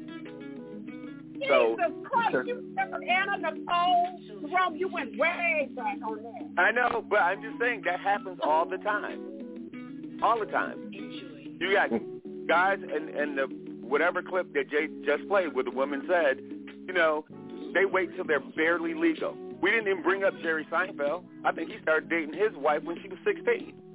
And he was doing that show. Yeah. Right? Wow. We watched Tommy Dean do that. Mm. There's a pathology that we overlook, and then we ask that they end up being the consciousness of this of this world. It's like really, right? Yeah, really. Because they got to. they're- Seinfeld's rich, so he could not possibly have a pathology that's against nature, right? So anyway, we don't we don't deal with it from a realistic standpoint. We keep making arguments on the actual act opposed to why that act is occurring. We Yeah. need to work that out. Wow. All right, good stuff. We got to step out. We'll be right back after this. Don't go anywhere. Online radio at its best. America is starting to breathe again. A decent man as president, a plan to protect us. It feels almost normal, but it's not. Republicans still will not admit that President Biden was legally elected, which means they don't believe in democracy. They believe an election is only legitimate if they win. That's not democracy. Their plan? Pass voter suppression bills to block minorities from voting, take back Congress, impeach President Biden. We refuse. We refuse to accept the end of the American experiment. We refuse to allow anti-democratic autocrats to steal our country. We choose to fight, and we will not lose. Join us.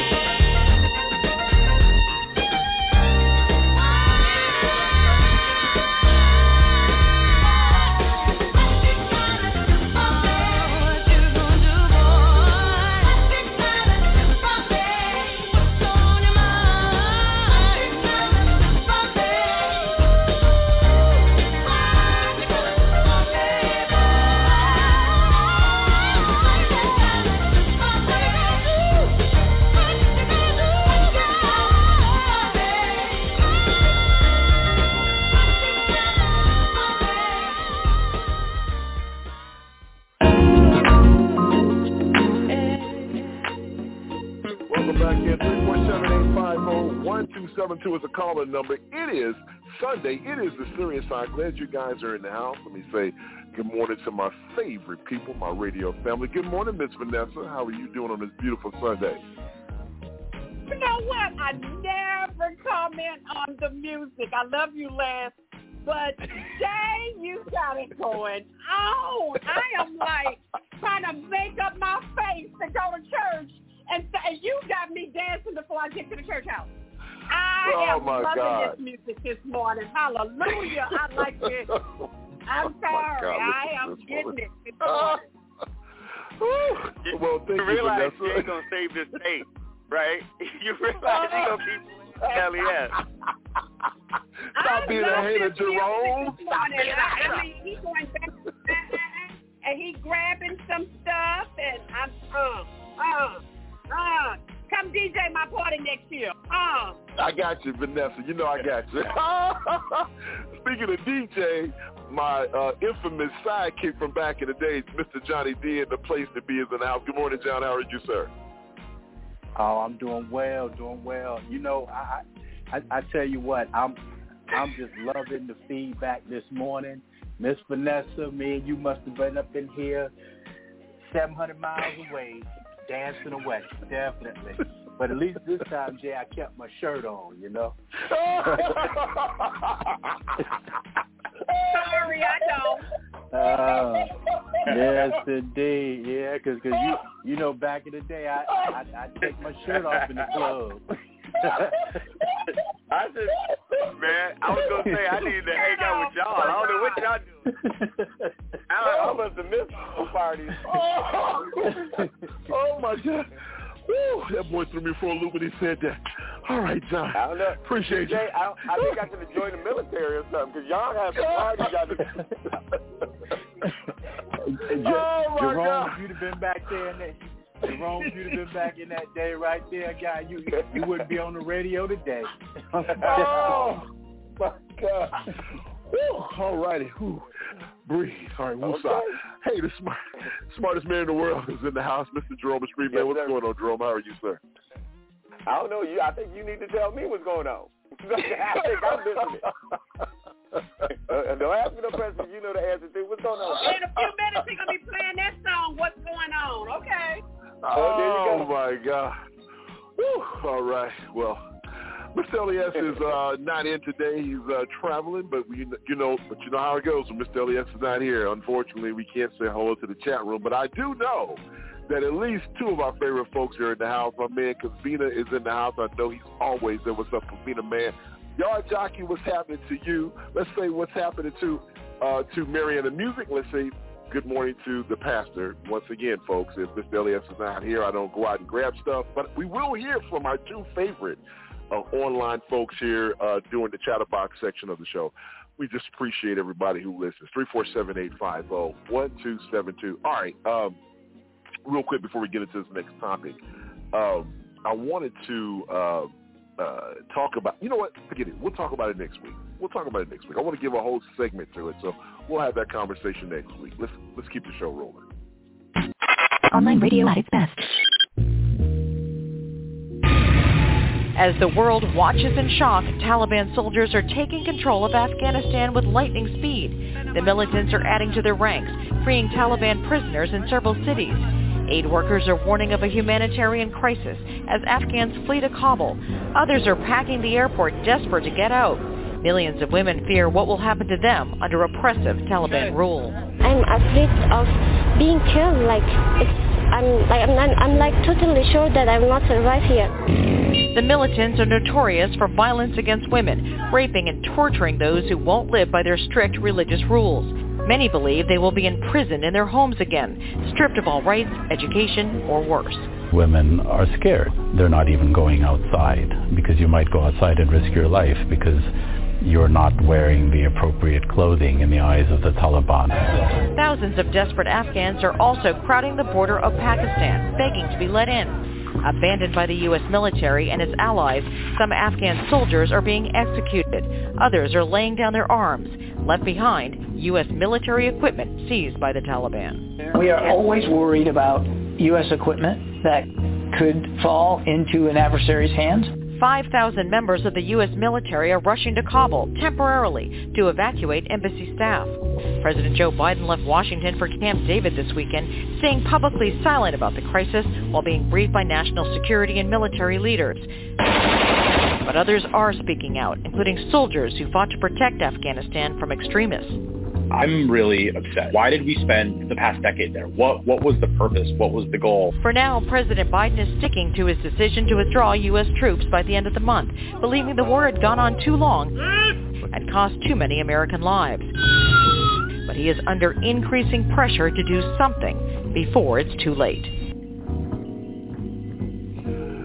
All right, welcome back in. 347-850-1272. This is a story that's unfolding before our eyes as we speak. Um, the Taliban has really uh, made some headway in regards to taking over Afghanistan. And, and Johnny, let, let, me let me uh, for obvious reasons, let, let, me start with you on this one. Um, I guess the basic question was it a mistake? Was it a mistake for us to pull out? Um, I think it's that's that's the elephant in the room, and right now people are questioning uh, President Biden, President Biden's decision to pull troops, even though the original agreement was made by President Trump. But what do you think, man? Do you think this is? Uh, do you think we made a mistake pulling out? Well, I'm glad that that you recognize the fact that it was the previous regime that draw a line in the sand and said May of 2021 that all American troops would be withdrawn. So right. to say that you can allow American troops to be on foreign soil soil for 20 years, uh, because again, this goes back to 2001 when the Taliban was uh, overthrown, and right to look at, uh, I think it's estimated some 488 billion dollars that the United States has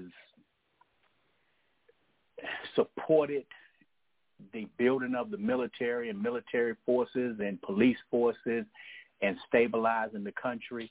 And to think that 300,000 projected military uh, personnel of the Afghan National Defense Special Forces and the military police and the, the local police, 300,000 could not suppress the aggression and the assertiveness of 70, 75,000 Taliban uh, soldiers is unprecedented and probably something that you could not have imagined, uh, particularly with the level of training that you know that they received from the Special Forces troops. So what, what that simply meant, and, and those citizens wanted to be subjected. And, and I know that this will probably resonate uh, in a negative standpoint, but for the military troops uh, to concede as easily as they did, there had to have been some degree of compliance that they wanted to be brought or reintroduced to as far as the ways of life from mm. the Taliban. Now, remember, they were always amongst. Uh, they've had plenty enough time to to prepare themselves for the siege because, again, you gave them a, a end date. Okay, you gave them an end date, so yeah. now it's just a matter of waiting. And I, I remember reading some some article where where it talked about you know the the the the, the Taliban stated that you know America has watches, but we got the time, so we just wait them out, you know. And this has been a land that, from a biblical standpoint, it has has some rich history um, from the tribe of Benjamin and so forth. But there have been many nations that have been broken at the crust of, of Afghanistan. Um, you know, the, the, the, the powerful Russian bear, Russia, and other countries have not been able to withstand the, the rough terrain of, of Afghanistan as far as battles. And the Taliban uh, wanting to go back to that fourth century rule you know, my, my heart goes out to those citizens because now you've got other countries to include Syria, you know, so our Islamic brethren in, in all fronts have been basically just displaced, um, and they've been displaced uh, in, in civil wars. Um, that country will never be the same. Uh, you know, 5,000 troops will provide the necessary security and support to make sure that the Americans and those supporters are, are withdrawn. But who, whomever is left is is going to be subjected to to that rule again, and, and and the females and the young ladies are are the ones that's first seeing it. Uh, you, you know, you can look at a. It's it's just a terrible time, and uh, I know I was uh, reading an article with uh, Secretary of Defense uh, Austin, and of course now the president uh, of, of Afghanistan has fled the country, and you know very few shots have been fired, and now you, you're looking at this this transfer of power where the Taliban will take over, and that country will go back into some medieval times.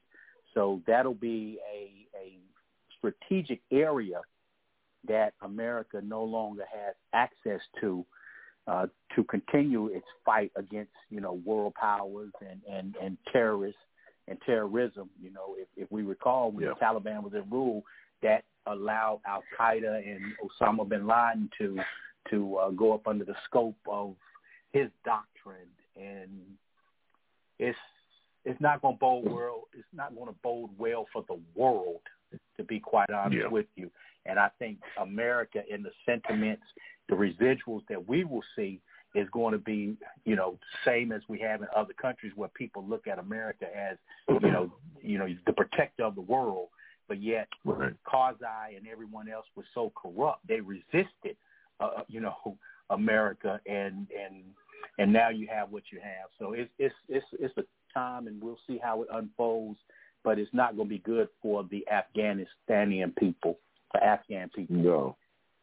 No, you're, you're right about that, and you know I tell you what, we, we're out of time on this. I'm going to table this discussion and uh, we're going to have a full segment on this because you said something, and I and I really want to dig into it, but we're just not going to have the time to unfold it. But I tell you what, it will be first on the docket next week because I'm pretty sure by this time next week, the Taliban will have taken over uh, Kabul. Matter of fact, I'm looking at something now saying that they claim to be in talks with the government for peaceful surrender of Kabul. I mean, this is just something that. Uh, this is unbelievable. And the amount of American lives and treasure, man, we just can't get into the conversation. Tell you what, folks, if you're listening, come back next week because we know you will. And we're going to have a full segment on this because I have to ask some George Bush questions on this one, and uh, I really want to dissect this. So we'll take a break. We'll come back. Uh, coming up next, uh, Pastor Steve, state your case final thoughts. And Jerome, I'm riding wingman with you today on a need to know basis.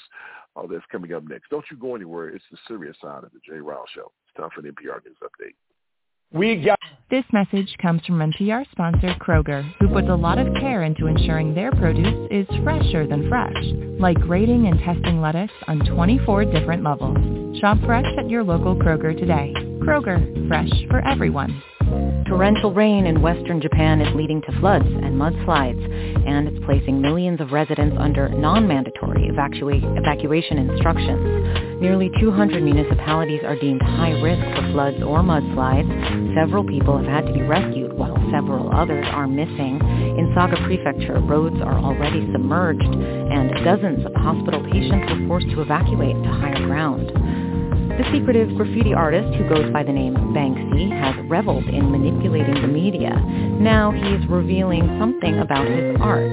Vicki Barker reports from London, Banksy is confirming he is behind several new works cropping up at English seaside resorts. A giant stenciled seagull hovers over a real-life dumpster. A spray-painted rat relaxes in a deck chair with a cocktail. Now, a three-minute video entitled A Great British Spraycation confirms the new works are by Banksy. A white camper van is shown cruising through the seaside towns. The artist, his face never shown, gets to work. The road trip in apparent solidarity with all the unvaccinated or underfunded Brits staying home summer. A hermit crab pulls off several goggle-eyed naked crabs with the sign luxury rentals only. Another image shows three small children looking out to sea with the caption, we're all in the same boat. For NPR News, I'm Vicki Barker in London. I'm Amy Held in Washington, and it's NPR News.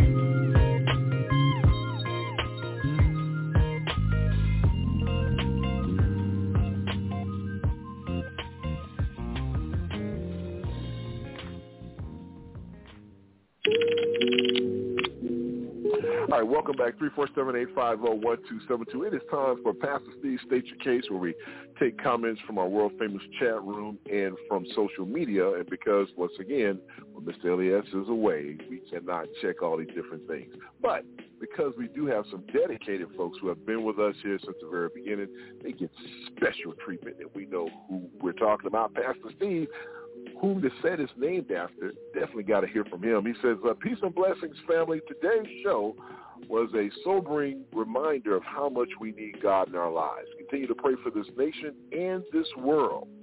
On another note, Jay, you got me tapping my feet on this morning's music selections. I wasn't always saved. God, please forgive me for I have sinned, but they took me back. Amen. okay, Pastor. All right, the music. Jay, my mama just called me and said that that's real music. Thanks for putting a smile on my mommy's face. Jay, I'll be in Houston the last weekend of August. We need to hook up. Okay. Hi, guys, and hello to my king. That's all you get because, once again, you know, that's just how it is. All right, it is time for our final thoughts. Online radio at its best. And you know how we roll around here. Ladies are first. So Vanessa May Bell, final thoughts, please, ma'am. Okay. There's nothing wrong with dancing, Pastor, I mean, because when I get to church in a few minutes, I play the tambourine at church. And I'm even dance when I get to church in a few minutes. So it's all right. The dancing at home, we dance to the Lord. So uh, I'm glad to be back here. Uh, I'm sorry. I'm glad that you didn't ask me, Jay, because I have not really been keeping up with the Taliban uh, stuff that's going on over there because to me, the, we can't help everybody. Can we take care of the United States for a few minutes? We can't take care of everybody, but we can pray for everybody. So um, I hope everybody have a great week. Thank you for making me laugh and dance. I missed you today, Les, because I hadn't heard your voice. Uh, and I miss you, Jackie. Uh, but y'all have a great week, and uh, I just I'm just on my way to church to tell God thank you for me not catching COVID on that ship. That's what I want to tell you.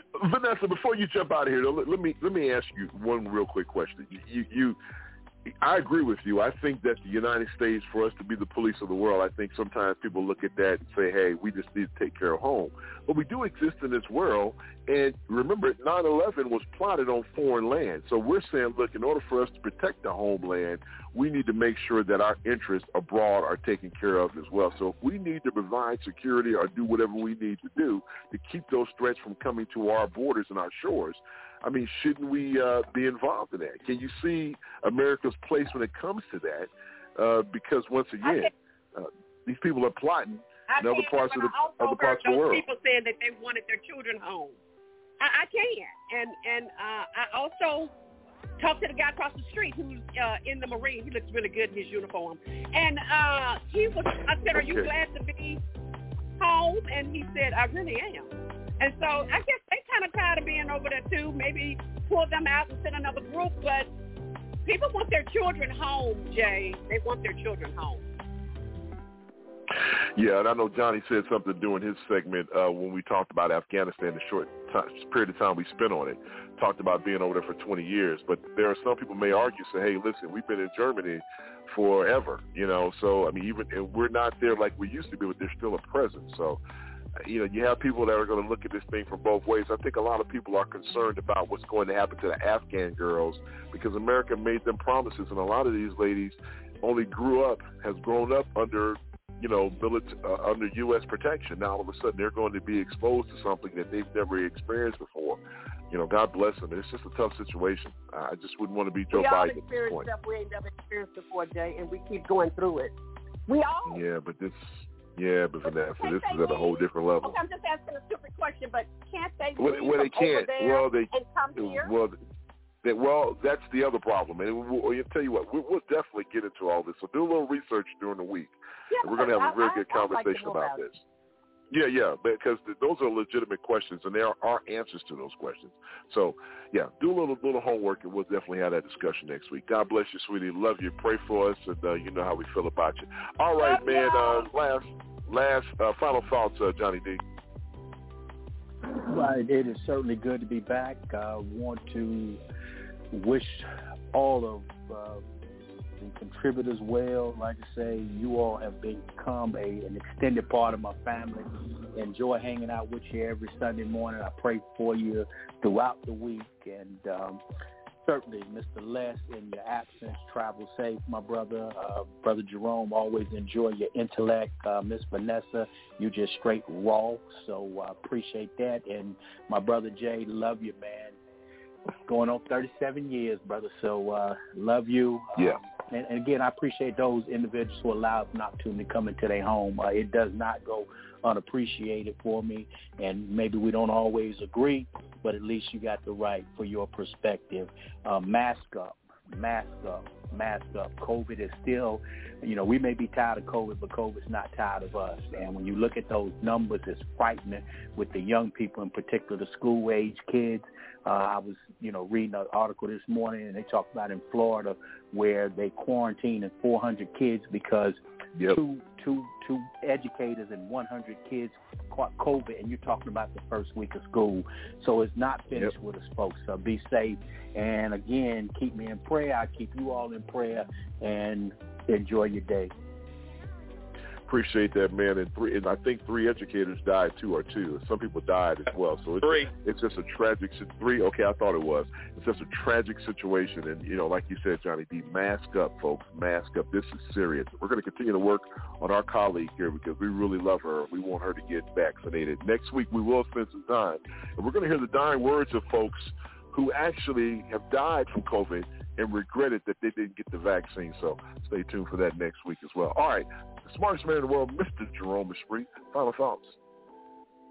My final thought, being that you just made that statement, is to say that um, you're gonna go guilt your colleagues into going getting vaccinations these days. I, mean, I love, I love Jackie, man. You listen. You said some things to her that made a lot of sense, and you know we're not reaching her, and, and you know this thing is preventable, bro. I mean, come on. I, I mean, how how would we feel if we're having a show remembering her because she caught COVID because she didn't want to get vaccinated? Well, I have a tendency of not projecting that on to negative onto people, but I'm just saying that yeah. have to be careful, and you have to. There's treatment, right? So if you get the first sign of COVID, go get some remdesivir or or what is this? GlaxoSmithKline's. I think it's 41. Yeah. Mm-hmm something. I'll, I'll look it up because I know I have it down here. But there mm-hmm. there are treatments that you can have for COVID. The problem is is that people are getting COVID and they're going in the house, and they're they're mm-hmm. dying in the house most of the time because they're not getting treatment. So if you find mm-hmm. yourself having early signs of COVID, there are like um there are a couple of treatments, but mainly you want to do some turmeric and ginger and stop eating dairy. Get all the mucus out of your system and um, mm. you know, give yourself a chance to fight that stuff. So yeah, it's not a death sentence. It's getting COVID. The problem is, is that when you get COVID and it gets advanced, those um, monoclonal antibody treatments does not work. Yeah. Get late stages of COVID. So the GlaxoSmithKline uh. is VIR 7831. So go look for treatment if you think that you may have COVID. And by the way, wow. I want to say hey to Marianne Music. I don't think I spoke. Since she's coming to Houston no. and I'm not going to be there, tell her I said hey. I know, man. I know. Well, I tell you what, we'll take pictures and send them to all y'all. How about that? and listen, and on that note, my final thoughts are, look, thank you for being here. God bless you. We love you. And uh, we just can't think of any other place we'd rather be than be here with you. And on that note, Mr. Esprit, if it's Sunday and we're talking serious stuff, what time is it, my friend? Time for the serious side of the J. Rouse Show. Folks, it's been a pleasure to serve you as always. We appreciate you. Mask up. Be safe, folks. Be safe. Get vaccinated. So, for Vanessa, for John, for my man Jerome, and for Mr. Elias, I'm Jay Rouse saying have a wonderful work week. Remember, if it's Sunday and we're talking serious stuff, it is the serious side of the J. Rouse Show. Coming up next on the Need to Know basis with me and my main man, Mr. Jerome Esprit. Keep it right here, folks.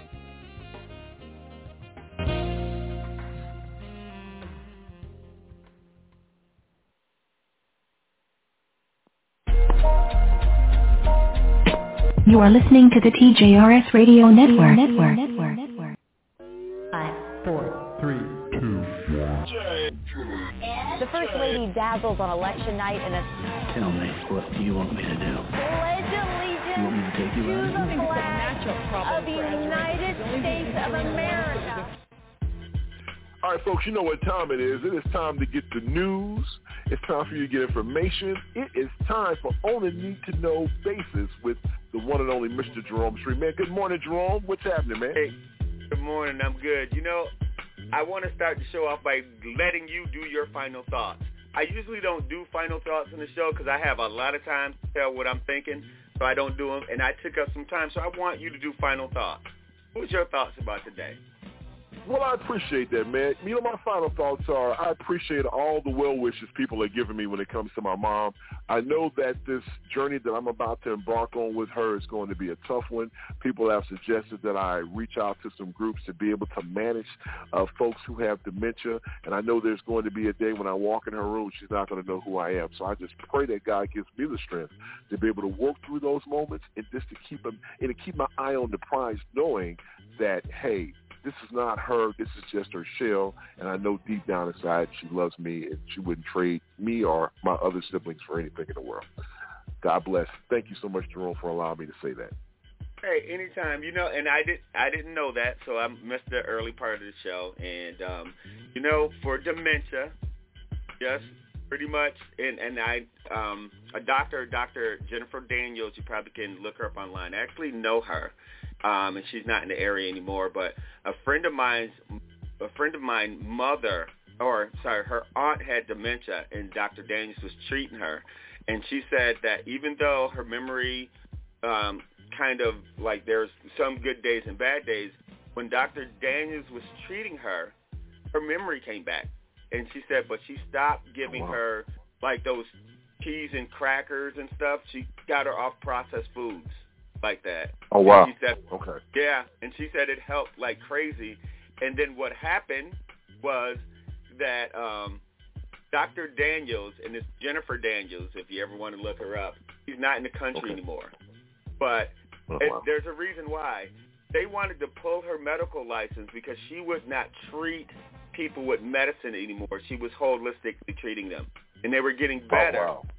So the hospital complained that she didn't send enough of her patients to the, the emergency room, and she said they don't need to go.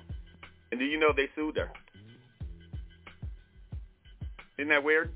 Like they sued her because she didn't use her hospital privileges that she signed up for.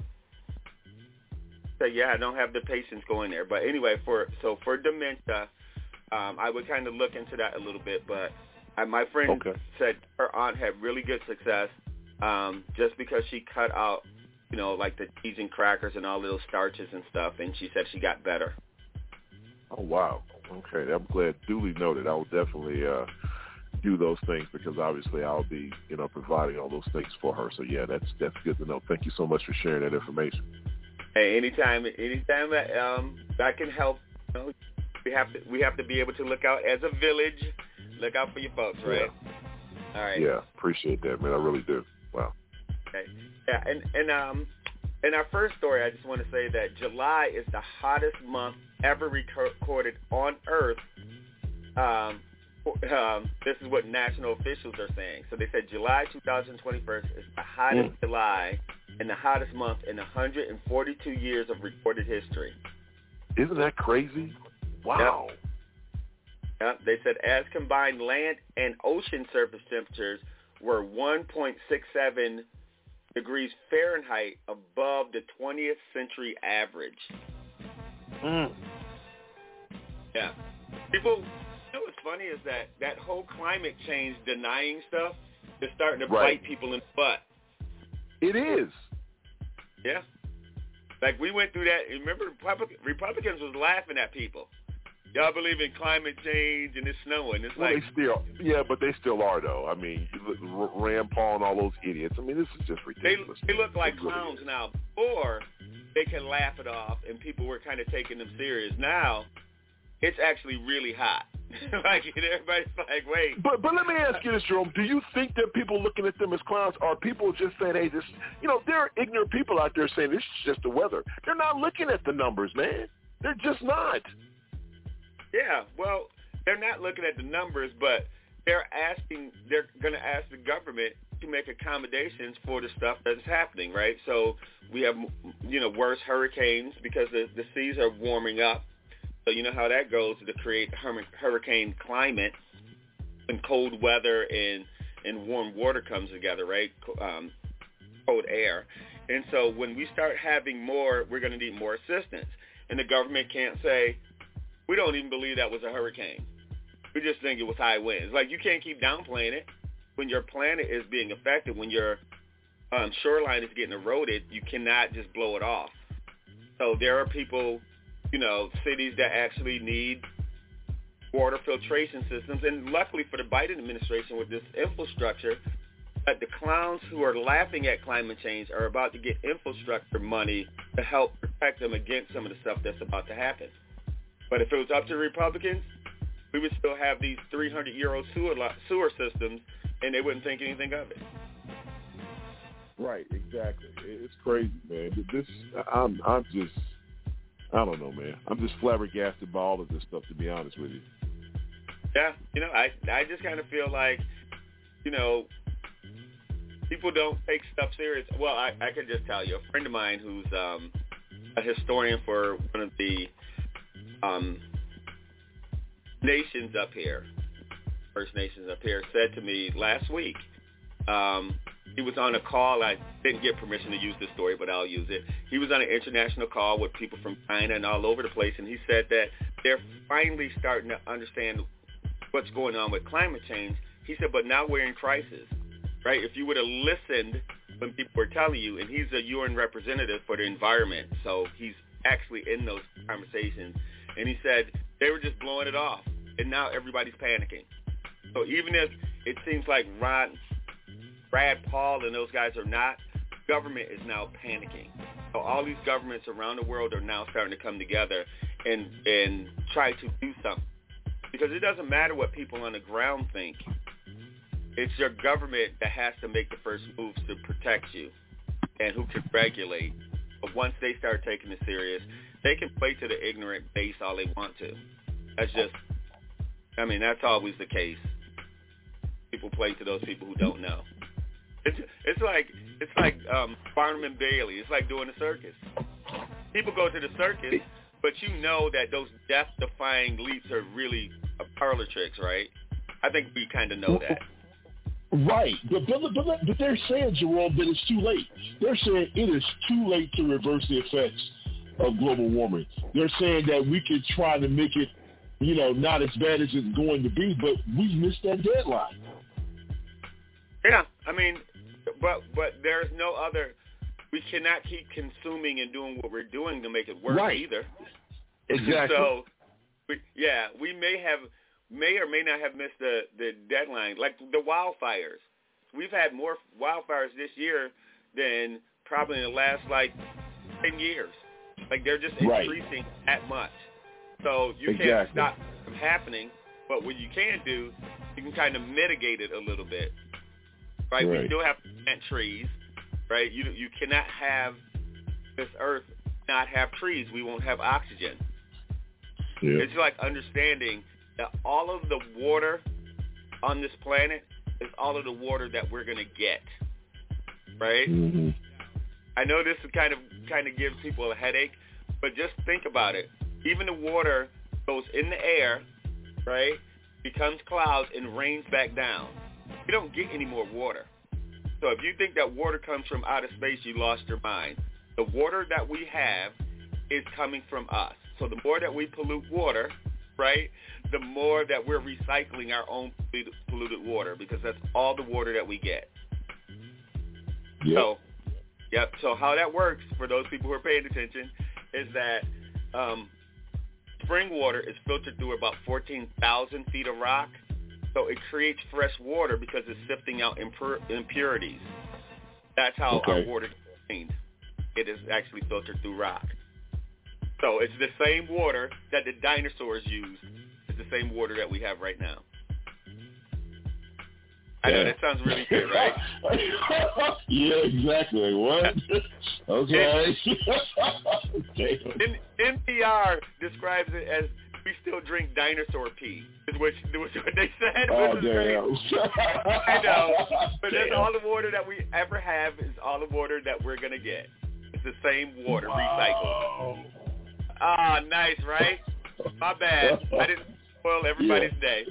All right, well, fine. you did. I was gonna say I better move on to some nicer news or something. All right. yeah, please.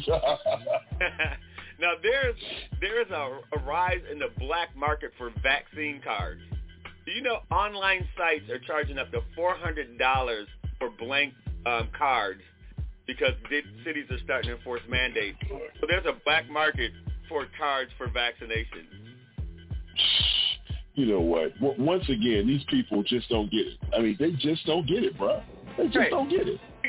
It's Yes, free for a do. doggone nation, but you will spend four hundred dollars for a card.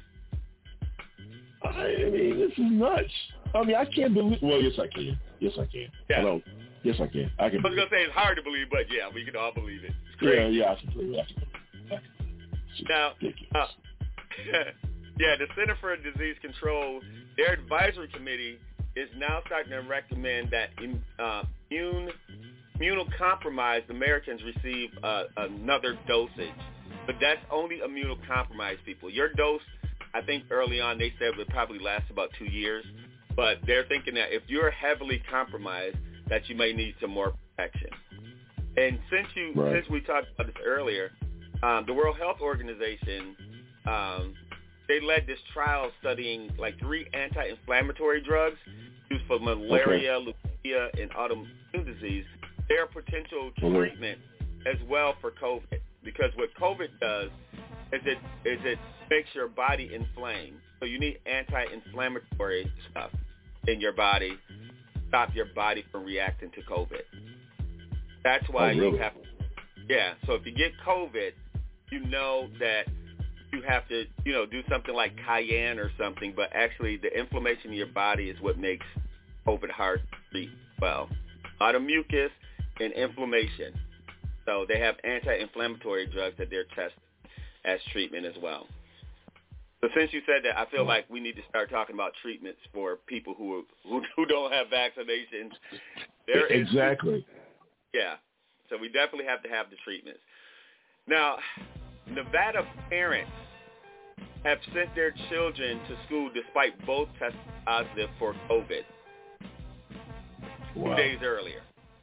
So more than 80 children are now in isolation um, in Reno, Nevada, um, at this um, Mark Hurt School, and they'll have to quarantine after two after some parents sent their kids. They they knew they tested positive because they did, and they sent their kids to school anyway.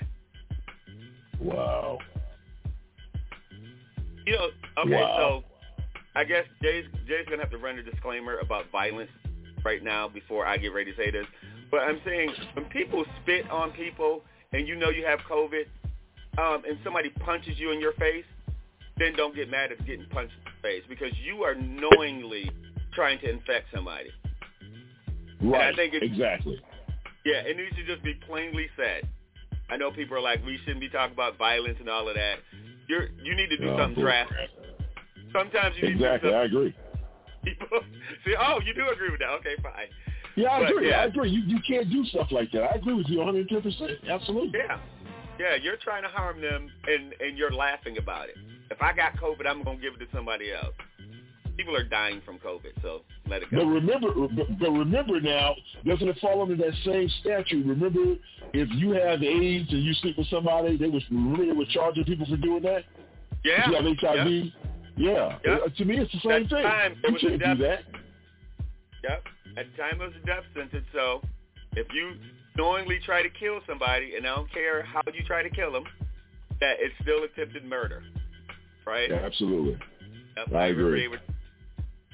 Now, um, you know, students in uh, at West Virginia College will be hit with a $750 f- um, fee if they refuse to get vac- Ooh. vaccinated, and they will also charge students um, $250 if they actually need to get quarantined on campus. Now, that's interesting, right? So Oh get a- wow. yeah, if you get COVID and they find out that you're not vaccinated, you're getting a $750 fee and $250 for the quarantine. Because now they have to pay Wow. to quarantine your. Wow. Now there's an anti-vaxxer German nurse who injected up to they said eight eight thousand six hundred people with saline solution instead of the COVID vaccine. So Right. authorities on Tuesday urged thousands of people who received their first vaccination, and um, I guess it's Friesland, Germany, to get another shot. But she came back and she said, no, that only happened to one patient. That she would never have done that. Oh wow. Now, yeah. Now the reason I, I need to stay on this story for a second is because Okay. people don't- people don't understand how the Tuskegee experiment ha- happened, and they're scared of COVID. Yeah, please So explain that. Yeah, please Yeah. explain that. Yes. So what happened is that when you get vaccine vac, um, vaccines, they actually dilute it with a saline solution, and then they give you the vaccination. So with Tuskegee, they sent it to them, and they were swapping out, giving them placebos and not giving and just giving them flat saline, opposed to giving them any kind of shots or vaccinations. So it wasn't that the vaccinations were bad that they gave them. It is when they diluted the vaccinations is how Tuskegee happened. They were giving them placebo. I, I, I thought that they gave them syphilis, and they didn't they didn't treat them because they wanted to see what type of reaction that it would have on the human body. Yes. So they gave they gave them saline, like so they gave a control group um, saline, right? So because when you get vaccinations, this is why nobody knew what was going on. Even the people who were actually giving them the shots didn't know because Okay. they were diluted before they got there. So some of them actually gave they gave some of them syphilis just to track them. But Right. the government, but the government also put radiation Similac in tra- in just to trace, you know, people going to the hospital and what radiation will do to your body. They put radiation in Similac. Oh, okay. okay. Hence, hence why I say if you're gonna get a vaccination, go someplace where white folks get vaccination. You don't Mm. trust to have a control group in a specific area, then go where everybody else is going because they're not going to poison that many people in one shot. Mhm. That, Wow. That's why I said, but it's just because of this story that she used saline instead. You have to know that sometimes they dilute the um, solution, or you can make sure that when you get an injection, that it's a single dosage vial, because they don't actually mix that with anything. They just stick a syringe in it, get the single dosage vial, and then they throw the vial away. So if you're getting vaccinations, use the single dosage vial opposed to the multiple dosage vial. They don't mix that. I know I took a long time to explain that, but I just need to know that there is a difference. So it's a single dosage vial, it's probably pretty safe. But they don't corrupt it from the factory. It's when it comes from the factory clinics that they actually kind of do something to it. So if you're skeptical, that's where it is. Just go someplace that's reputable and use single dosage vials. All right. Okay. All right. Did I explain Cool. that okay, Jay? Yeah, I think so. Yeah, audience, because I I, think people. No, no, uh, I, I agree, Jerome. Because I, I, I think you explained it, uh, you know, appropriately. Because I know that every now and then I'll go and check some of these sites for comments, and you know, and I hear about, you know, somebody asked me, I'm embarrassed to ask, what's what happened with Tuskegee? I'm like, well, go online. But I think people like the way we explain things. So yeah, I like the way you did. That's cool. Yeah. Yep. Tuske- Tuskegee was a controlled experiment, so don't, I wouldn't worry about Tuskegee happening unless just in a specific area. Now, Right. American Delta and Southwest Airlines are they backtracked on their vaccination trend and they say they will not mandate staff for shots. But Amtrak, Oh, really? When did they do Yeah. this? um, that that was this week. Oh, wow. Yep. They, uh, the employees at American Delta and Southwest will not be required to show proof that they're vaccinated against COVID. Now, American Oh, wow. Airlines and Amtrak, they all will. They they mandated it. So Amtrak employees are required, and they're required. What about- they're they're retired to get the shot. about- have regular Mhm. tests. What about Southwest? Yeah, Southwest said that they they will not be required to show proof of vaccination. Delta, Oh, wow. American, and Okay. US. Oh, okay. Wow. You know when that happens though, they're probably going to make them get tested quite often because they can't afford a lawsuit from being, you know, with them infected passengers. So they may have to take a, a COVID test like an hour or two before their flight because they have rapid tests now. So they may have to regularly Yeah. get tested. Mm-hmm. They don't want to get back. Let me ask you a question though. I thought it was I thought that there were federal regulations in place where you cannot so you can't enter an airport with uh, without a mask or with, oh we're talking two different things. Never mind. When I said mask, automatically okay, you're right. Never mind. Yeah, it We're talking about vaccination versus wearing a mask. Yeah. Yeah, yeah. So if you have it, that you're not spreading it. they don't care if you have it. Yeah. Put a mask so you're Yeah. not Got it. hitting particles. Got it. Okay. Okay. Got it. Now, now PepsiCo, PepsiCo launched a five percent alcohol version in watermelon and black cherry flavors um, for their drink. I don't know what they're trying to say, but the demand for has closed. And so that's something that the Boston Beer um, CEO Dave Burwick acknowledged um, detriment of their their company share prices. But Pepsi is now getting alcoholic um, flavored caffeine drinks. They said now it will there will be sugar and caffeine free ones, but they're getting into the alcohol drink. Isn't that that like that hard? What is it? That hard cider stuff? I don't drink any of that stuff. Yeah. Yeah, yeah, But- yeah. Well, Mr. Elias drink that mess. Yep, Pepsi's now in the business. It's just five alcohol. Jesus. Okay, now I'm gonna I'm gonna say this because I know it's on the record because this was a running Uh-huh. joke and I have to remember. Oh, okay, a friend of mine named Rita Lawrence, so she needs to take credit Uh-huh. for this. See, Okay. she and I were were cracking jokes about this the cannabis oil and the CB what is it CBD stuff? What is it Yeah, called? yeah, yeah. Yeah. So I can't remember. yeah, so what happened is you know how you have like um Cheetos and all that stuff that are like cannabis based snack foods, right? Right. I have idea that you should have like a Chips Ahoy but with one cannabis cookie in it. Or some Cheetos with just one Cheeto that has it, it, it goes, tell you, it goes to the whole theme of Cracker Jacks. You know who get the prize, right? So you keep Oh eating it my God. one of your friends fell asleep and you're like, you got that cookie, you got the Chips Ahoy with the cannabis, right? I'm just saying, Oh damn, Uh, boy. It'll be nice for a party favor.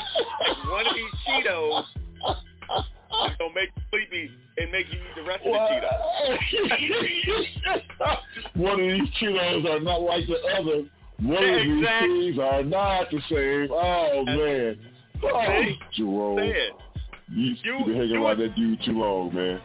Look, you do not have to spend all your money on cannabis um. One of those ah. gummies is gonna put your ah. baby to sleep. But do not let them oh, eat. Oh, Yeah, that's oh put man. So, so when you hear, when you hear about this happening later, just remember this show. Oh man, that's funny. Yeah, that's funny. This dude talking about putting cannabis in drinks. I mean, in foods. You going no, on with your I- bad self? I, I'm just saying, you reach your hand in a Lay's potato chip bag and you might be late, but you gonna get you gonna get a surprise. And when you know the thing that was so funny about what you said was that there is one Cheeto in here that will make you sleepy and make you eat all the other Cheetos. now that's funny. Oh man, that's funny. Now that's funny. Now that's funny. Yeah, you know that thing only eat just one. Eat the wrong one. Just of it. Oh snap! Now that's funny. That is I'm a hilarious. party Wow. at heart, so that's kind of my my next life. I'll be party, party planning. Oh. I know. I I'm just saying this is in the middle of the news. We kind of have to break that up a little bit. But if you got some Cheetos, Oh, and the and the person, my friend Rita was telling me that it's just because they're making these cannabis snacks look like the real snacks, so you can't tell them apart. And I said, well, why tell them apart? Just throw some in the other bag. Shake it up. Uh, you know, my see, I didn't know that. at- See, wait a minute, Joe. So you're telling me you can go to a cannabis store and buy snacks and stuff? See, I always thought that people would just throw a little bit of it in a brownie. But I Oh, guess no, you can no, go out and no, buy this have- stuff. See, I, that's I'm oblivious to it, bro. The gummy bears and the Swedish fish kind of gummy worms and you Oh, know really? cookies. Yeah, there's there's cannabis everything. You can get that Oh, in a lot of. I'm just saying. I didn't know. So if you want to make some cookies there, Jay, I, I wouldn't tell nobody. Nah, man. No, thank you. No, thank you. I'll pass. There I'm at work. That's all I'm saying. no, thank you. You got you got to watch thank you. your work pot, potlucks now. Like, I, I know, right? You, Yeah, who bought the snacks? It's like, um, don't let LES bring the. I know. Don't don't eat nothing that food brings, boy. But you know what, Doug? You bring up an, an excellent point, dog. If it looks like the regular stuff, you see a uh, a plate full of Oreo cookies. One of them could be laced with something. You know, I mean, it's crazy. If it looks just like the original, uh, that's crazy, Yeah. man. That's crazy. Hey. That's crazy. Just saying, if Pepsi is now putting alcohol in Pepsi, what do you think? Um, what the Mars um, family are gonna do with those um, combos? Remember that with pretzels and cheese in it? That Yeah, little- yeah, exactly. It'll be a real combo. Like, yeah, little, Damn. I'm just saying. Oh man, this That crazy. out there. This is crazy. All right. This is crazy. Now, now the white population is shrinking according to the census. So you talked Yep. about this a little earlier, but the Yep. 2020 census revealed that white folks make up less than 60% for the first time in the history of this country. Mhm. Nearly, Yep. there are near, nearly 20 million less white folks than it was in 2010. hmm So you know that that drives. And again, I I know you said this, and I didn't comment on this. I knew I was going to story. Um, this has been known for a long time. This was Hitler's issue. Hitler knew Mhm. that folks' population was decreasing. So in 1930, it was in the 30s when he tried to rise to power the first time when he got thrown in jail. But their whole Mhm. thing about making sure they did not have um, genetic annihilation. That's where the Aryan stuff came from, of race purity stuff, because their population was decreasing. So this is not something that's new. This is why this is driving a lot of white supremacist organizations because they knew that the population was decreasing. Since the census delivered these numbers and the Trump administration was doing a census and they cut census short and they messed up the calculation, I believe that number is a lot lower than that. I think they stopped the Yeah. census on purpose. Remember they were Well, having I all that thought, problems yeah, with yeah. I, I, I thought they did anyway because of the because we wanted to ask uh, wanted to ask people about their um, um, Their- their what you want- about their citizenship. Yeah, yeah, yeah. That that whole thing. Yeah, exactly. Yeah, right? Because then you can still have more white folks, and then you can delegate the congressional. You can do the redistricting based upon white people and not just people generally. Yeah, but a lot of people thought that the reason why they were asking because they were going to come after him. So a lot of folks didn't even fill that out. But check this out: give them the number of the amount, the percentage of of, of uh, mixed uh, kids under the age of uh, 18. White folks Yeah. are really gone. I mean, those numbers are just astonishing. Right. So, so those numbers are reflected on the people that said that they were white just alone, non-Hispanic or Latino. Like they excluded any other group. So other groups that just answered white alone make up 61% of the country, according to the data map, right? But the white population is still the largest in the country with 235 million. Second largest is Hispanics, where they don't break them, they don't break them into black or white either. So this is not a race thing. We see Spanish. You're talking about people who speak Hmm. Spanish. So they're inflating those numbers, by the way. But they're the third largest, which makes up 60 billion or 18 percent, and the third is African Americans, which represents 12.1 percent. But when it's in combo, when they're black and another race or whatever, it's up to Yeah, 14. yeah. Black people's population probably naturally is around 16 or 17. The numbers are are depre- are depressed a little bit based upon um, the Trump administration not really going at certain communities for census. They didn't care. Right. And there's another number that's important too, that the census also shows that 85% of Americans live around urban areas. So why do you Yes. think the Republicans are trying to redistrict? I'm telling you, man, it all makes sense.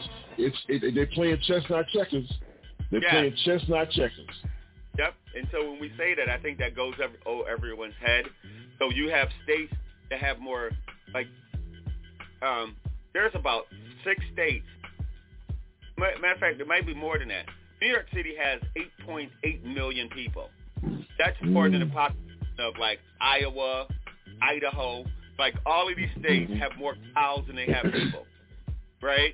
But you want to say they have one, uh, they have two senators in New York State, and you have two in that state. It's not it's not divided by the population. So they figure if all of the um, minorities or or or the population is in urban cities, they're making sure those those suburban states have more control or have just as much control as people who have the population. That's why polling is always bad.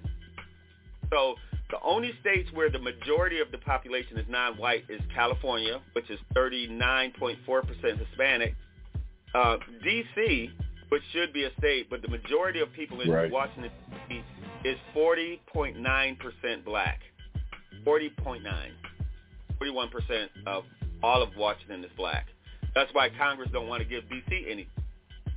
That's Um, right. Hawaii majority is Asian, right? Because Hawaiians are essentially Asian, right? So that's, that's 36.5 percent, and New Mexico has a Hispanic majority of 47.7 percent, and um, also Puerto Rico is population 98 percent Hispanic.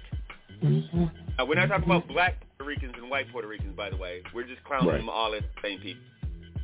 Right. So, Vermont obviously is the whitest state still. It's uh, 95.5 percent, and uh, it, I shouldn't have said it was obvious, but it's obvious to me living up here. For my, my, um, now, the most populous um, um, cities in the country, the five most populous, obviously, is New York, Los Angeles, Chicago, Houston, and Phoenix are the top five largest U.S. cities.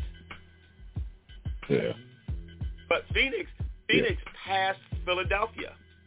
Philadelphia was always in the top five. It was always Chicago and Philadelphia, you, Philadelphia was all. I, really, I did not know that. I knew it was what um, L.A., New York, Houston, and what was the other one that I'm missing? Uh, Chicago. Yeah. And, Yeah. Yeah, I did not know that. I didn't know if Philly was in the top. That's that's. Oh, wow, yeah. I didn't know that. Yep, yep. I did not know that. City.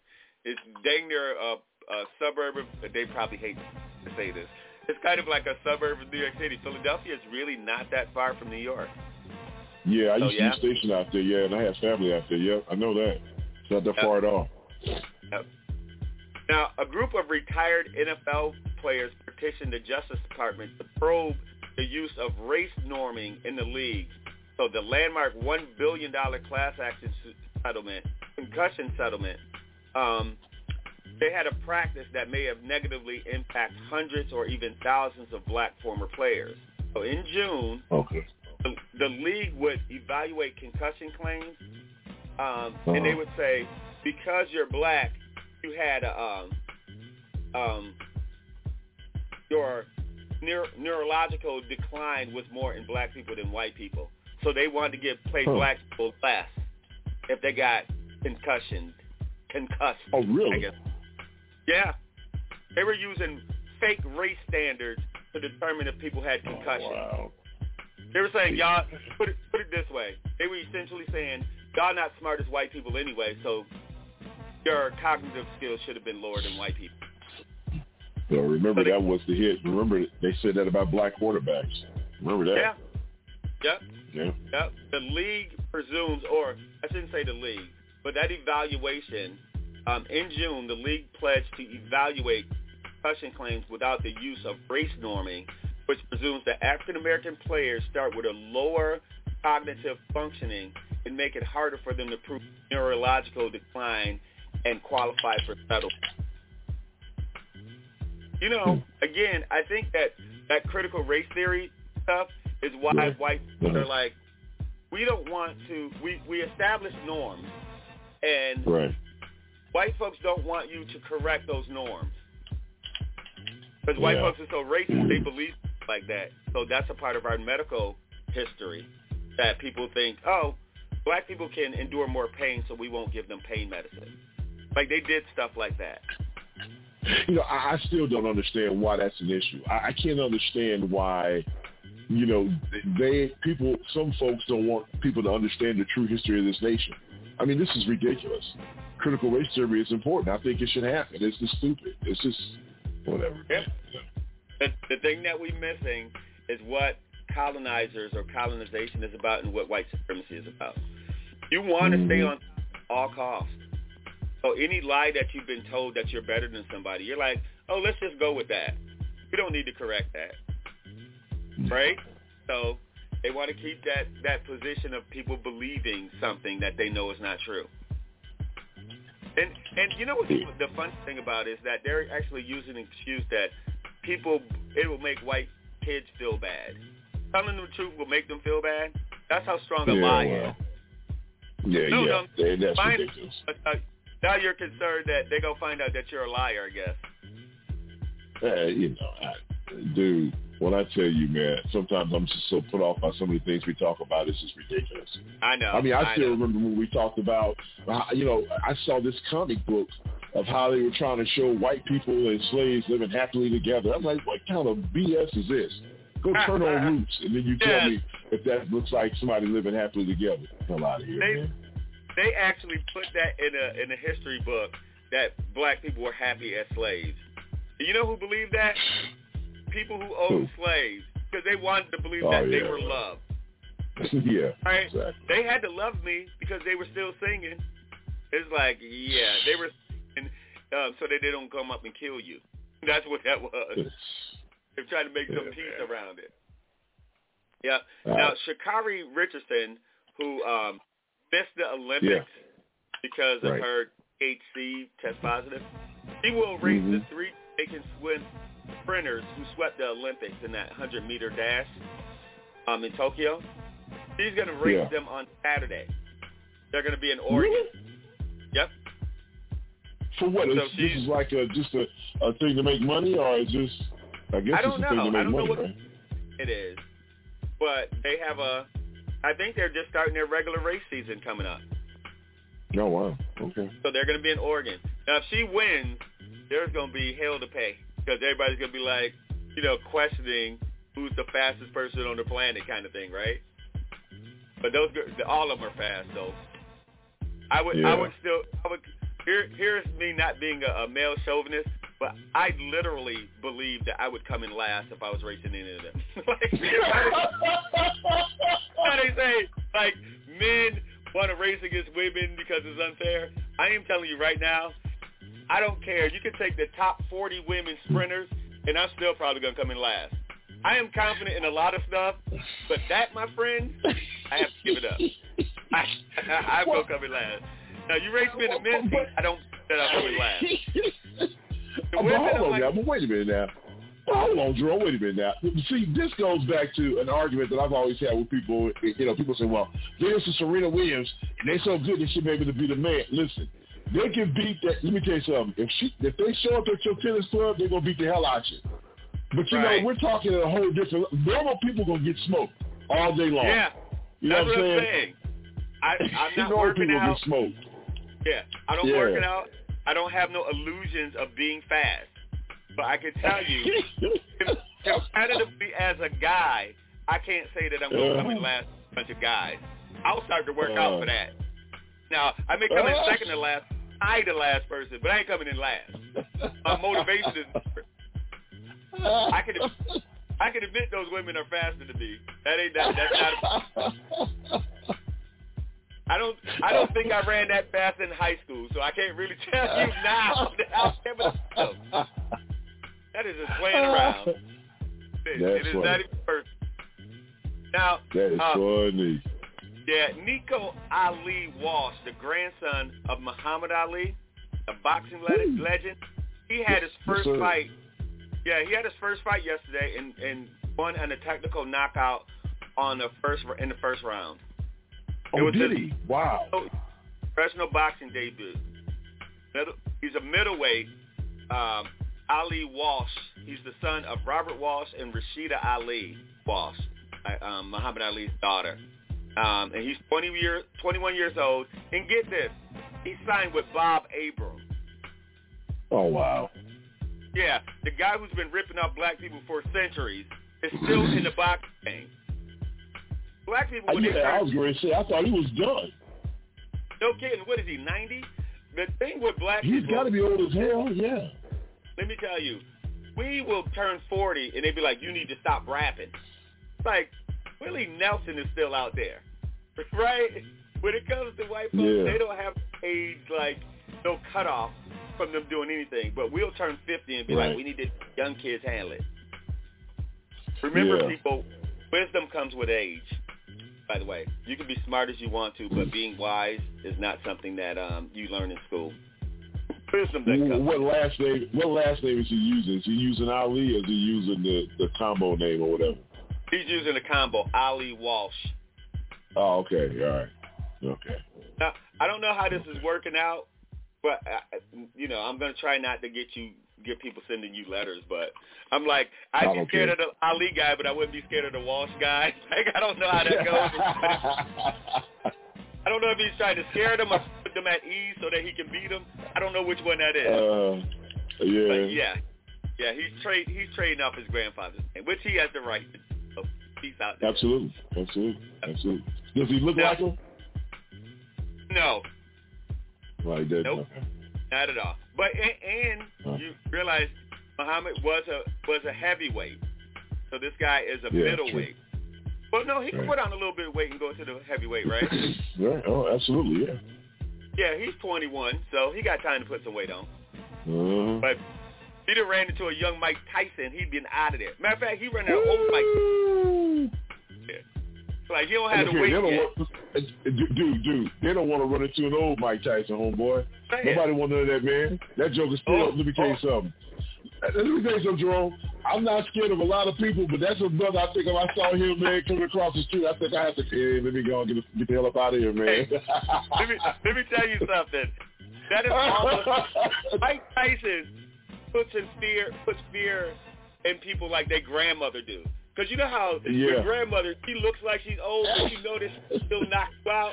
Like it's yeah, like that. Yeah, yeah, She yeah, around with a yeah. walk slippers, and she said, "I said take that up," and you look like I think I can take her, but I'm not sure.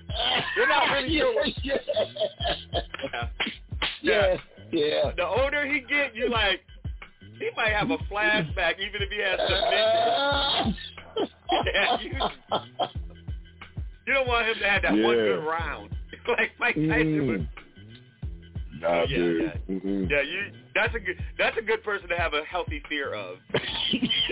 yes, sir. And I have it. That's for damn sure. Who, who was the comedian that said that uh, they used to mock Mike Tyson until Mike they bumped into him? It was Jamie Foxx, I think. He bumped into Mike Tyson. Was it Jamie Foxx? Yeah, I, I kind of remember that. Yeah, Yeah, man, yeah. stop talking about me. he said he said that left him sick. He said let, until Mike Tyson laughed about it, then he was like, "Woo!" I was like, yeah, yeah, man. He said I would have gave up the impression a long time ago. Bumping into Mike Oh man, that's funny. hmm Yep. Hilarious. Now, a, yep. A judge demands to know why the U.S. Capitol rioters will only pay $1.5 million on their attack of the Capitol, while taxpayers have to pay $521 million. Really? Yep. So the Chief Justice, um, Beth Howell, Howell, uh, made the comments Monday during a plea, plea hearing from some guy, Glenn Wes Lee Croy. That just sounds like way too many names. But anyway, Colorado man who pled guilty to his role at the Capitol riot. But it's true, right? They caused they caused um, the taxpayers five hundred and twenty one million dollars, and Lindsey Graham and them are walking around here like, it was just like a regular day at the White House or at the Capitol. Let me ask you a question about Lindsey. Let me ask you a question about Lindsey Graham. Do you think uh-huh. Lindsey Graham is? It's like he's. Do you think he's trying to de-Trumpize himself? Because it's like he's not talking as much as he was before. I noticed that. Yeah, I, and Lindsey Graham just came out and said that Trump needs to stop talking about the the a race being um, being fixed or something because his legacy he'll be known as the person that um, that will be in his biography the the yeah. um, insurrection will. So he's saying mm-hmm. Trump needs about it, which means Lindsey Graham is calculated in him mm. being like being crazy. Like he knows what he's doing. So yeah. when Lindsey says, "Oh, that didn't happen," he knows that he's lying. So he's telling mm. Trump stop about it, and then we can move past it. We can paint a different picture. Those dudes are mm. calculating. So when Mm-hmm. I hear stuff like, you know, Lindsey Graham knows better. Yeah, he knows better, but that doesn't mean he's, Mm. he's a lie. You can't shame people like Mm. So a man who's 71 was hit with federal charges for sending Maxine Waters death death threats, including Oh, boy. racial slurs and um, signs on behalf of the KKK. He was 71. Oh, wow. Anthony Gallagher was charged with mailing threats and communications to Maxine Waters. Here we go. Wow. Now, an Army veteran, 26, is jailed for 10 years for shooting into a car full of black girls when he backed into it. he when uh, when it backed into the pickup truck after a Trump rally in Iowa. But Michael Oh, McKinley, yep, 26, was sentenced in Iowa um, up to 10 years in prison after he pled guilty to um, intimidation with a dangerous weapon. He shot in there. That's not intimidation. He should have got attempted murder. But again, Wow. hard to convict white males, right? So he got he pled Yeah. guilty to intimidation and willful injury stemming from the shooting of a teenage girl. Instead of getting into the murder, they let that man off the hook. Oh, and by the way, since we're doing this, prosecutors have dropped rape charges and sexual assault charges against the Ohio football star who was accused of raping a naked girl and molesting her while she slept. What? After, re- yes, another one, right? Oh boy. um, Crosley uh, McCutcheon, who's 18, was charged with rape, sexual assault in July after a girl, um, after the girl who went to authorities claimed that she woke up and found him on top of her. Right? He Oh, was boy. indicted by a grand jury on rape and sexual battery and gross sexual um, imposition. He was released on a hundred thousand dollars bond, but on Thursday of this week, they suddenly dropped charges after investigators said, "Oh, we found new information that changed our understanding of the case, but they won't say what their understanding was." Oh and they wow. on him. Hmm.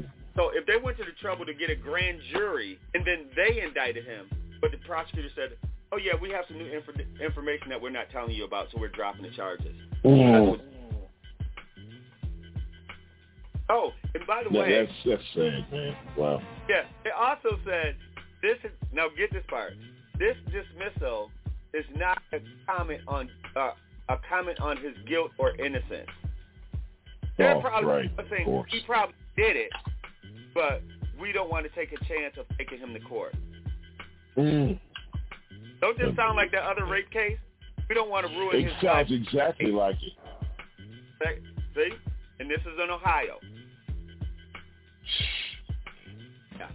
So the other one was in California where he raped an unconscious girl.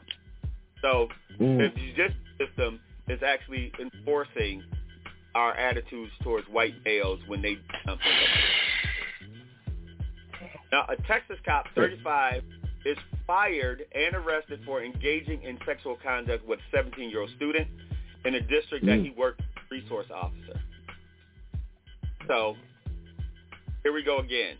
But he's arrested. But I'll, on the next show, whenever this goes to court, I'm sure this will be another case where the 35-year-old go- guy was released on his own recognizance after sleeping with a 17-year-old. They're going to probably let him go. Now, three reco- retired Philadelphia cops were charged with making false statements in a wrongful, wrongful conviction of a man who spent 25 years in prison for rape and murder that he did not commit.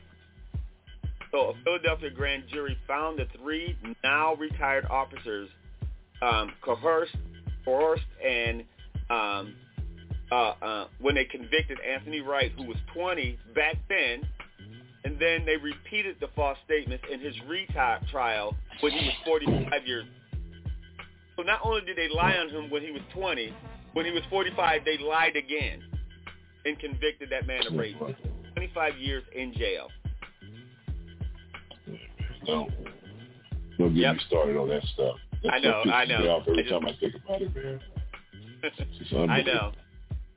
Now there was a news story that talked about Andrew Cuomo was only brought down because of the number of enemies he made politically over the years, not because the Attorney General's sexual harassment report. Now this is an insider in Albany. Um, it was reported the governor resigned um, a week after being labeled a serial sexual harasser by um, Letitia James. But um, she said that he sexually harassed 11, Will, 11, William, 11 women and created a toxic work. But technically, you can Right. change a toxic workplace. So him resigning was based on the political enemies and people turning on him more than it has to do with what actually happened. So based on public comments that he made, like telling the doctor who gave him a COVID test that she made PPE gowns look good, is one of the reasons why they wanted him out of there. Hmm. Right? Like he was he was in front of media cameras and he told a woman that she makes PPE gowns look good and people say he's sexually harassing her. You know, and again, I know there's a big difference and luckily there's no Yeah. women on the show right now to yell at us. But Yeah. it is true that I tell women that they're pretty all the time, so whatever to you. If they're pretty, I'm gonna say that. And and even if they're not, I like people to have good self esteem.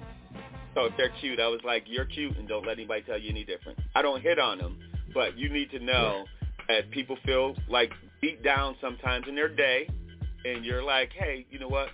Oh, actually, I probably shouldn't share this one, but I was in the Okay. airport one time, and Uh-huh. um, one of the the um, people who work for an airline, I won't say what airline it was, but it was a, it's a friend of mine, and she said, if you tell the girl upstairs that she's pretty, she might upgrade your ticket, right? Uh-oh. The reason was the woman was pregnant and she was having a bad day, and so I went Wow, upstairs. wow. So when I went up there, I said to her, "Hey, I was told if I tell you you look pretty, that you may upgrade my ticket." And she laughed, and I said, "By the way, you do look pretty," and that wasn't solicited. And she still upgraded me. But anyway, Wow. the point is, Wait, you, wait minute, you told her that, and that's now that's funny. Now I thought you would just go up there. I was wondering how you were going to approach that Oh, topic yeah, with her, yeah. but uh, wow, that's that's funny. That's that's pretty I'm good. not manipulative, right? She was and she actually yeah, was yeah. pretty. She was having a bad day. And I Yeah. asked to be upgraded, and I said, but they told me downstairs, if I tell you you're pretty, you're more odds to upgrade. And she laughed. See, you don't have to be a, you don't have to be a jerk, guys, to get women to smile. That's the moral of Yeah. that. It's just a joke. You know, they do Yeah. that for I'll tell you my Houston stories off the air. But anywho, yeah, pl- my okay. story's about okay. okay. all right. So a Minnesota woman who is 19 was arrested for helping a Republican strategist, 30, prey on young girls and recruit them for sex tra- trafficking. Mm. Uh, so uh, her name, her last name was Castro Medina something, but Wow. um, um, Giselle, I think, is her name. But she's in Minnesota. But she was arrested on Thursday um, and charged with sex trafficking of a minor and attempting to commit sex um, trafficking and obstruction of justice. And what is up with Republicans in their 30s going after young girls? Well, Right. well, you know, I was just about to ask you that. I can't understand all this stuff that goes on, and they still continue to think that they can do this and don't get caught. which probably a lot of them, let's be honest, are probably not getting caught. You know. Uh huh.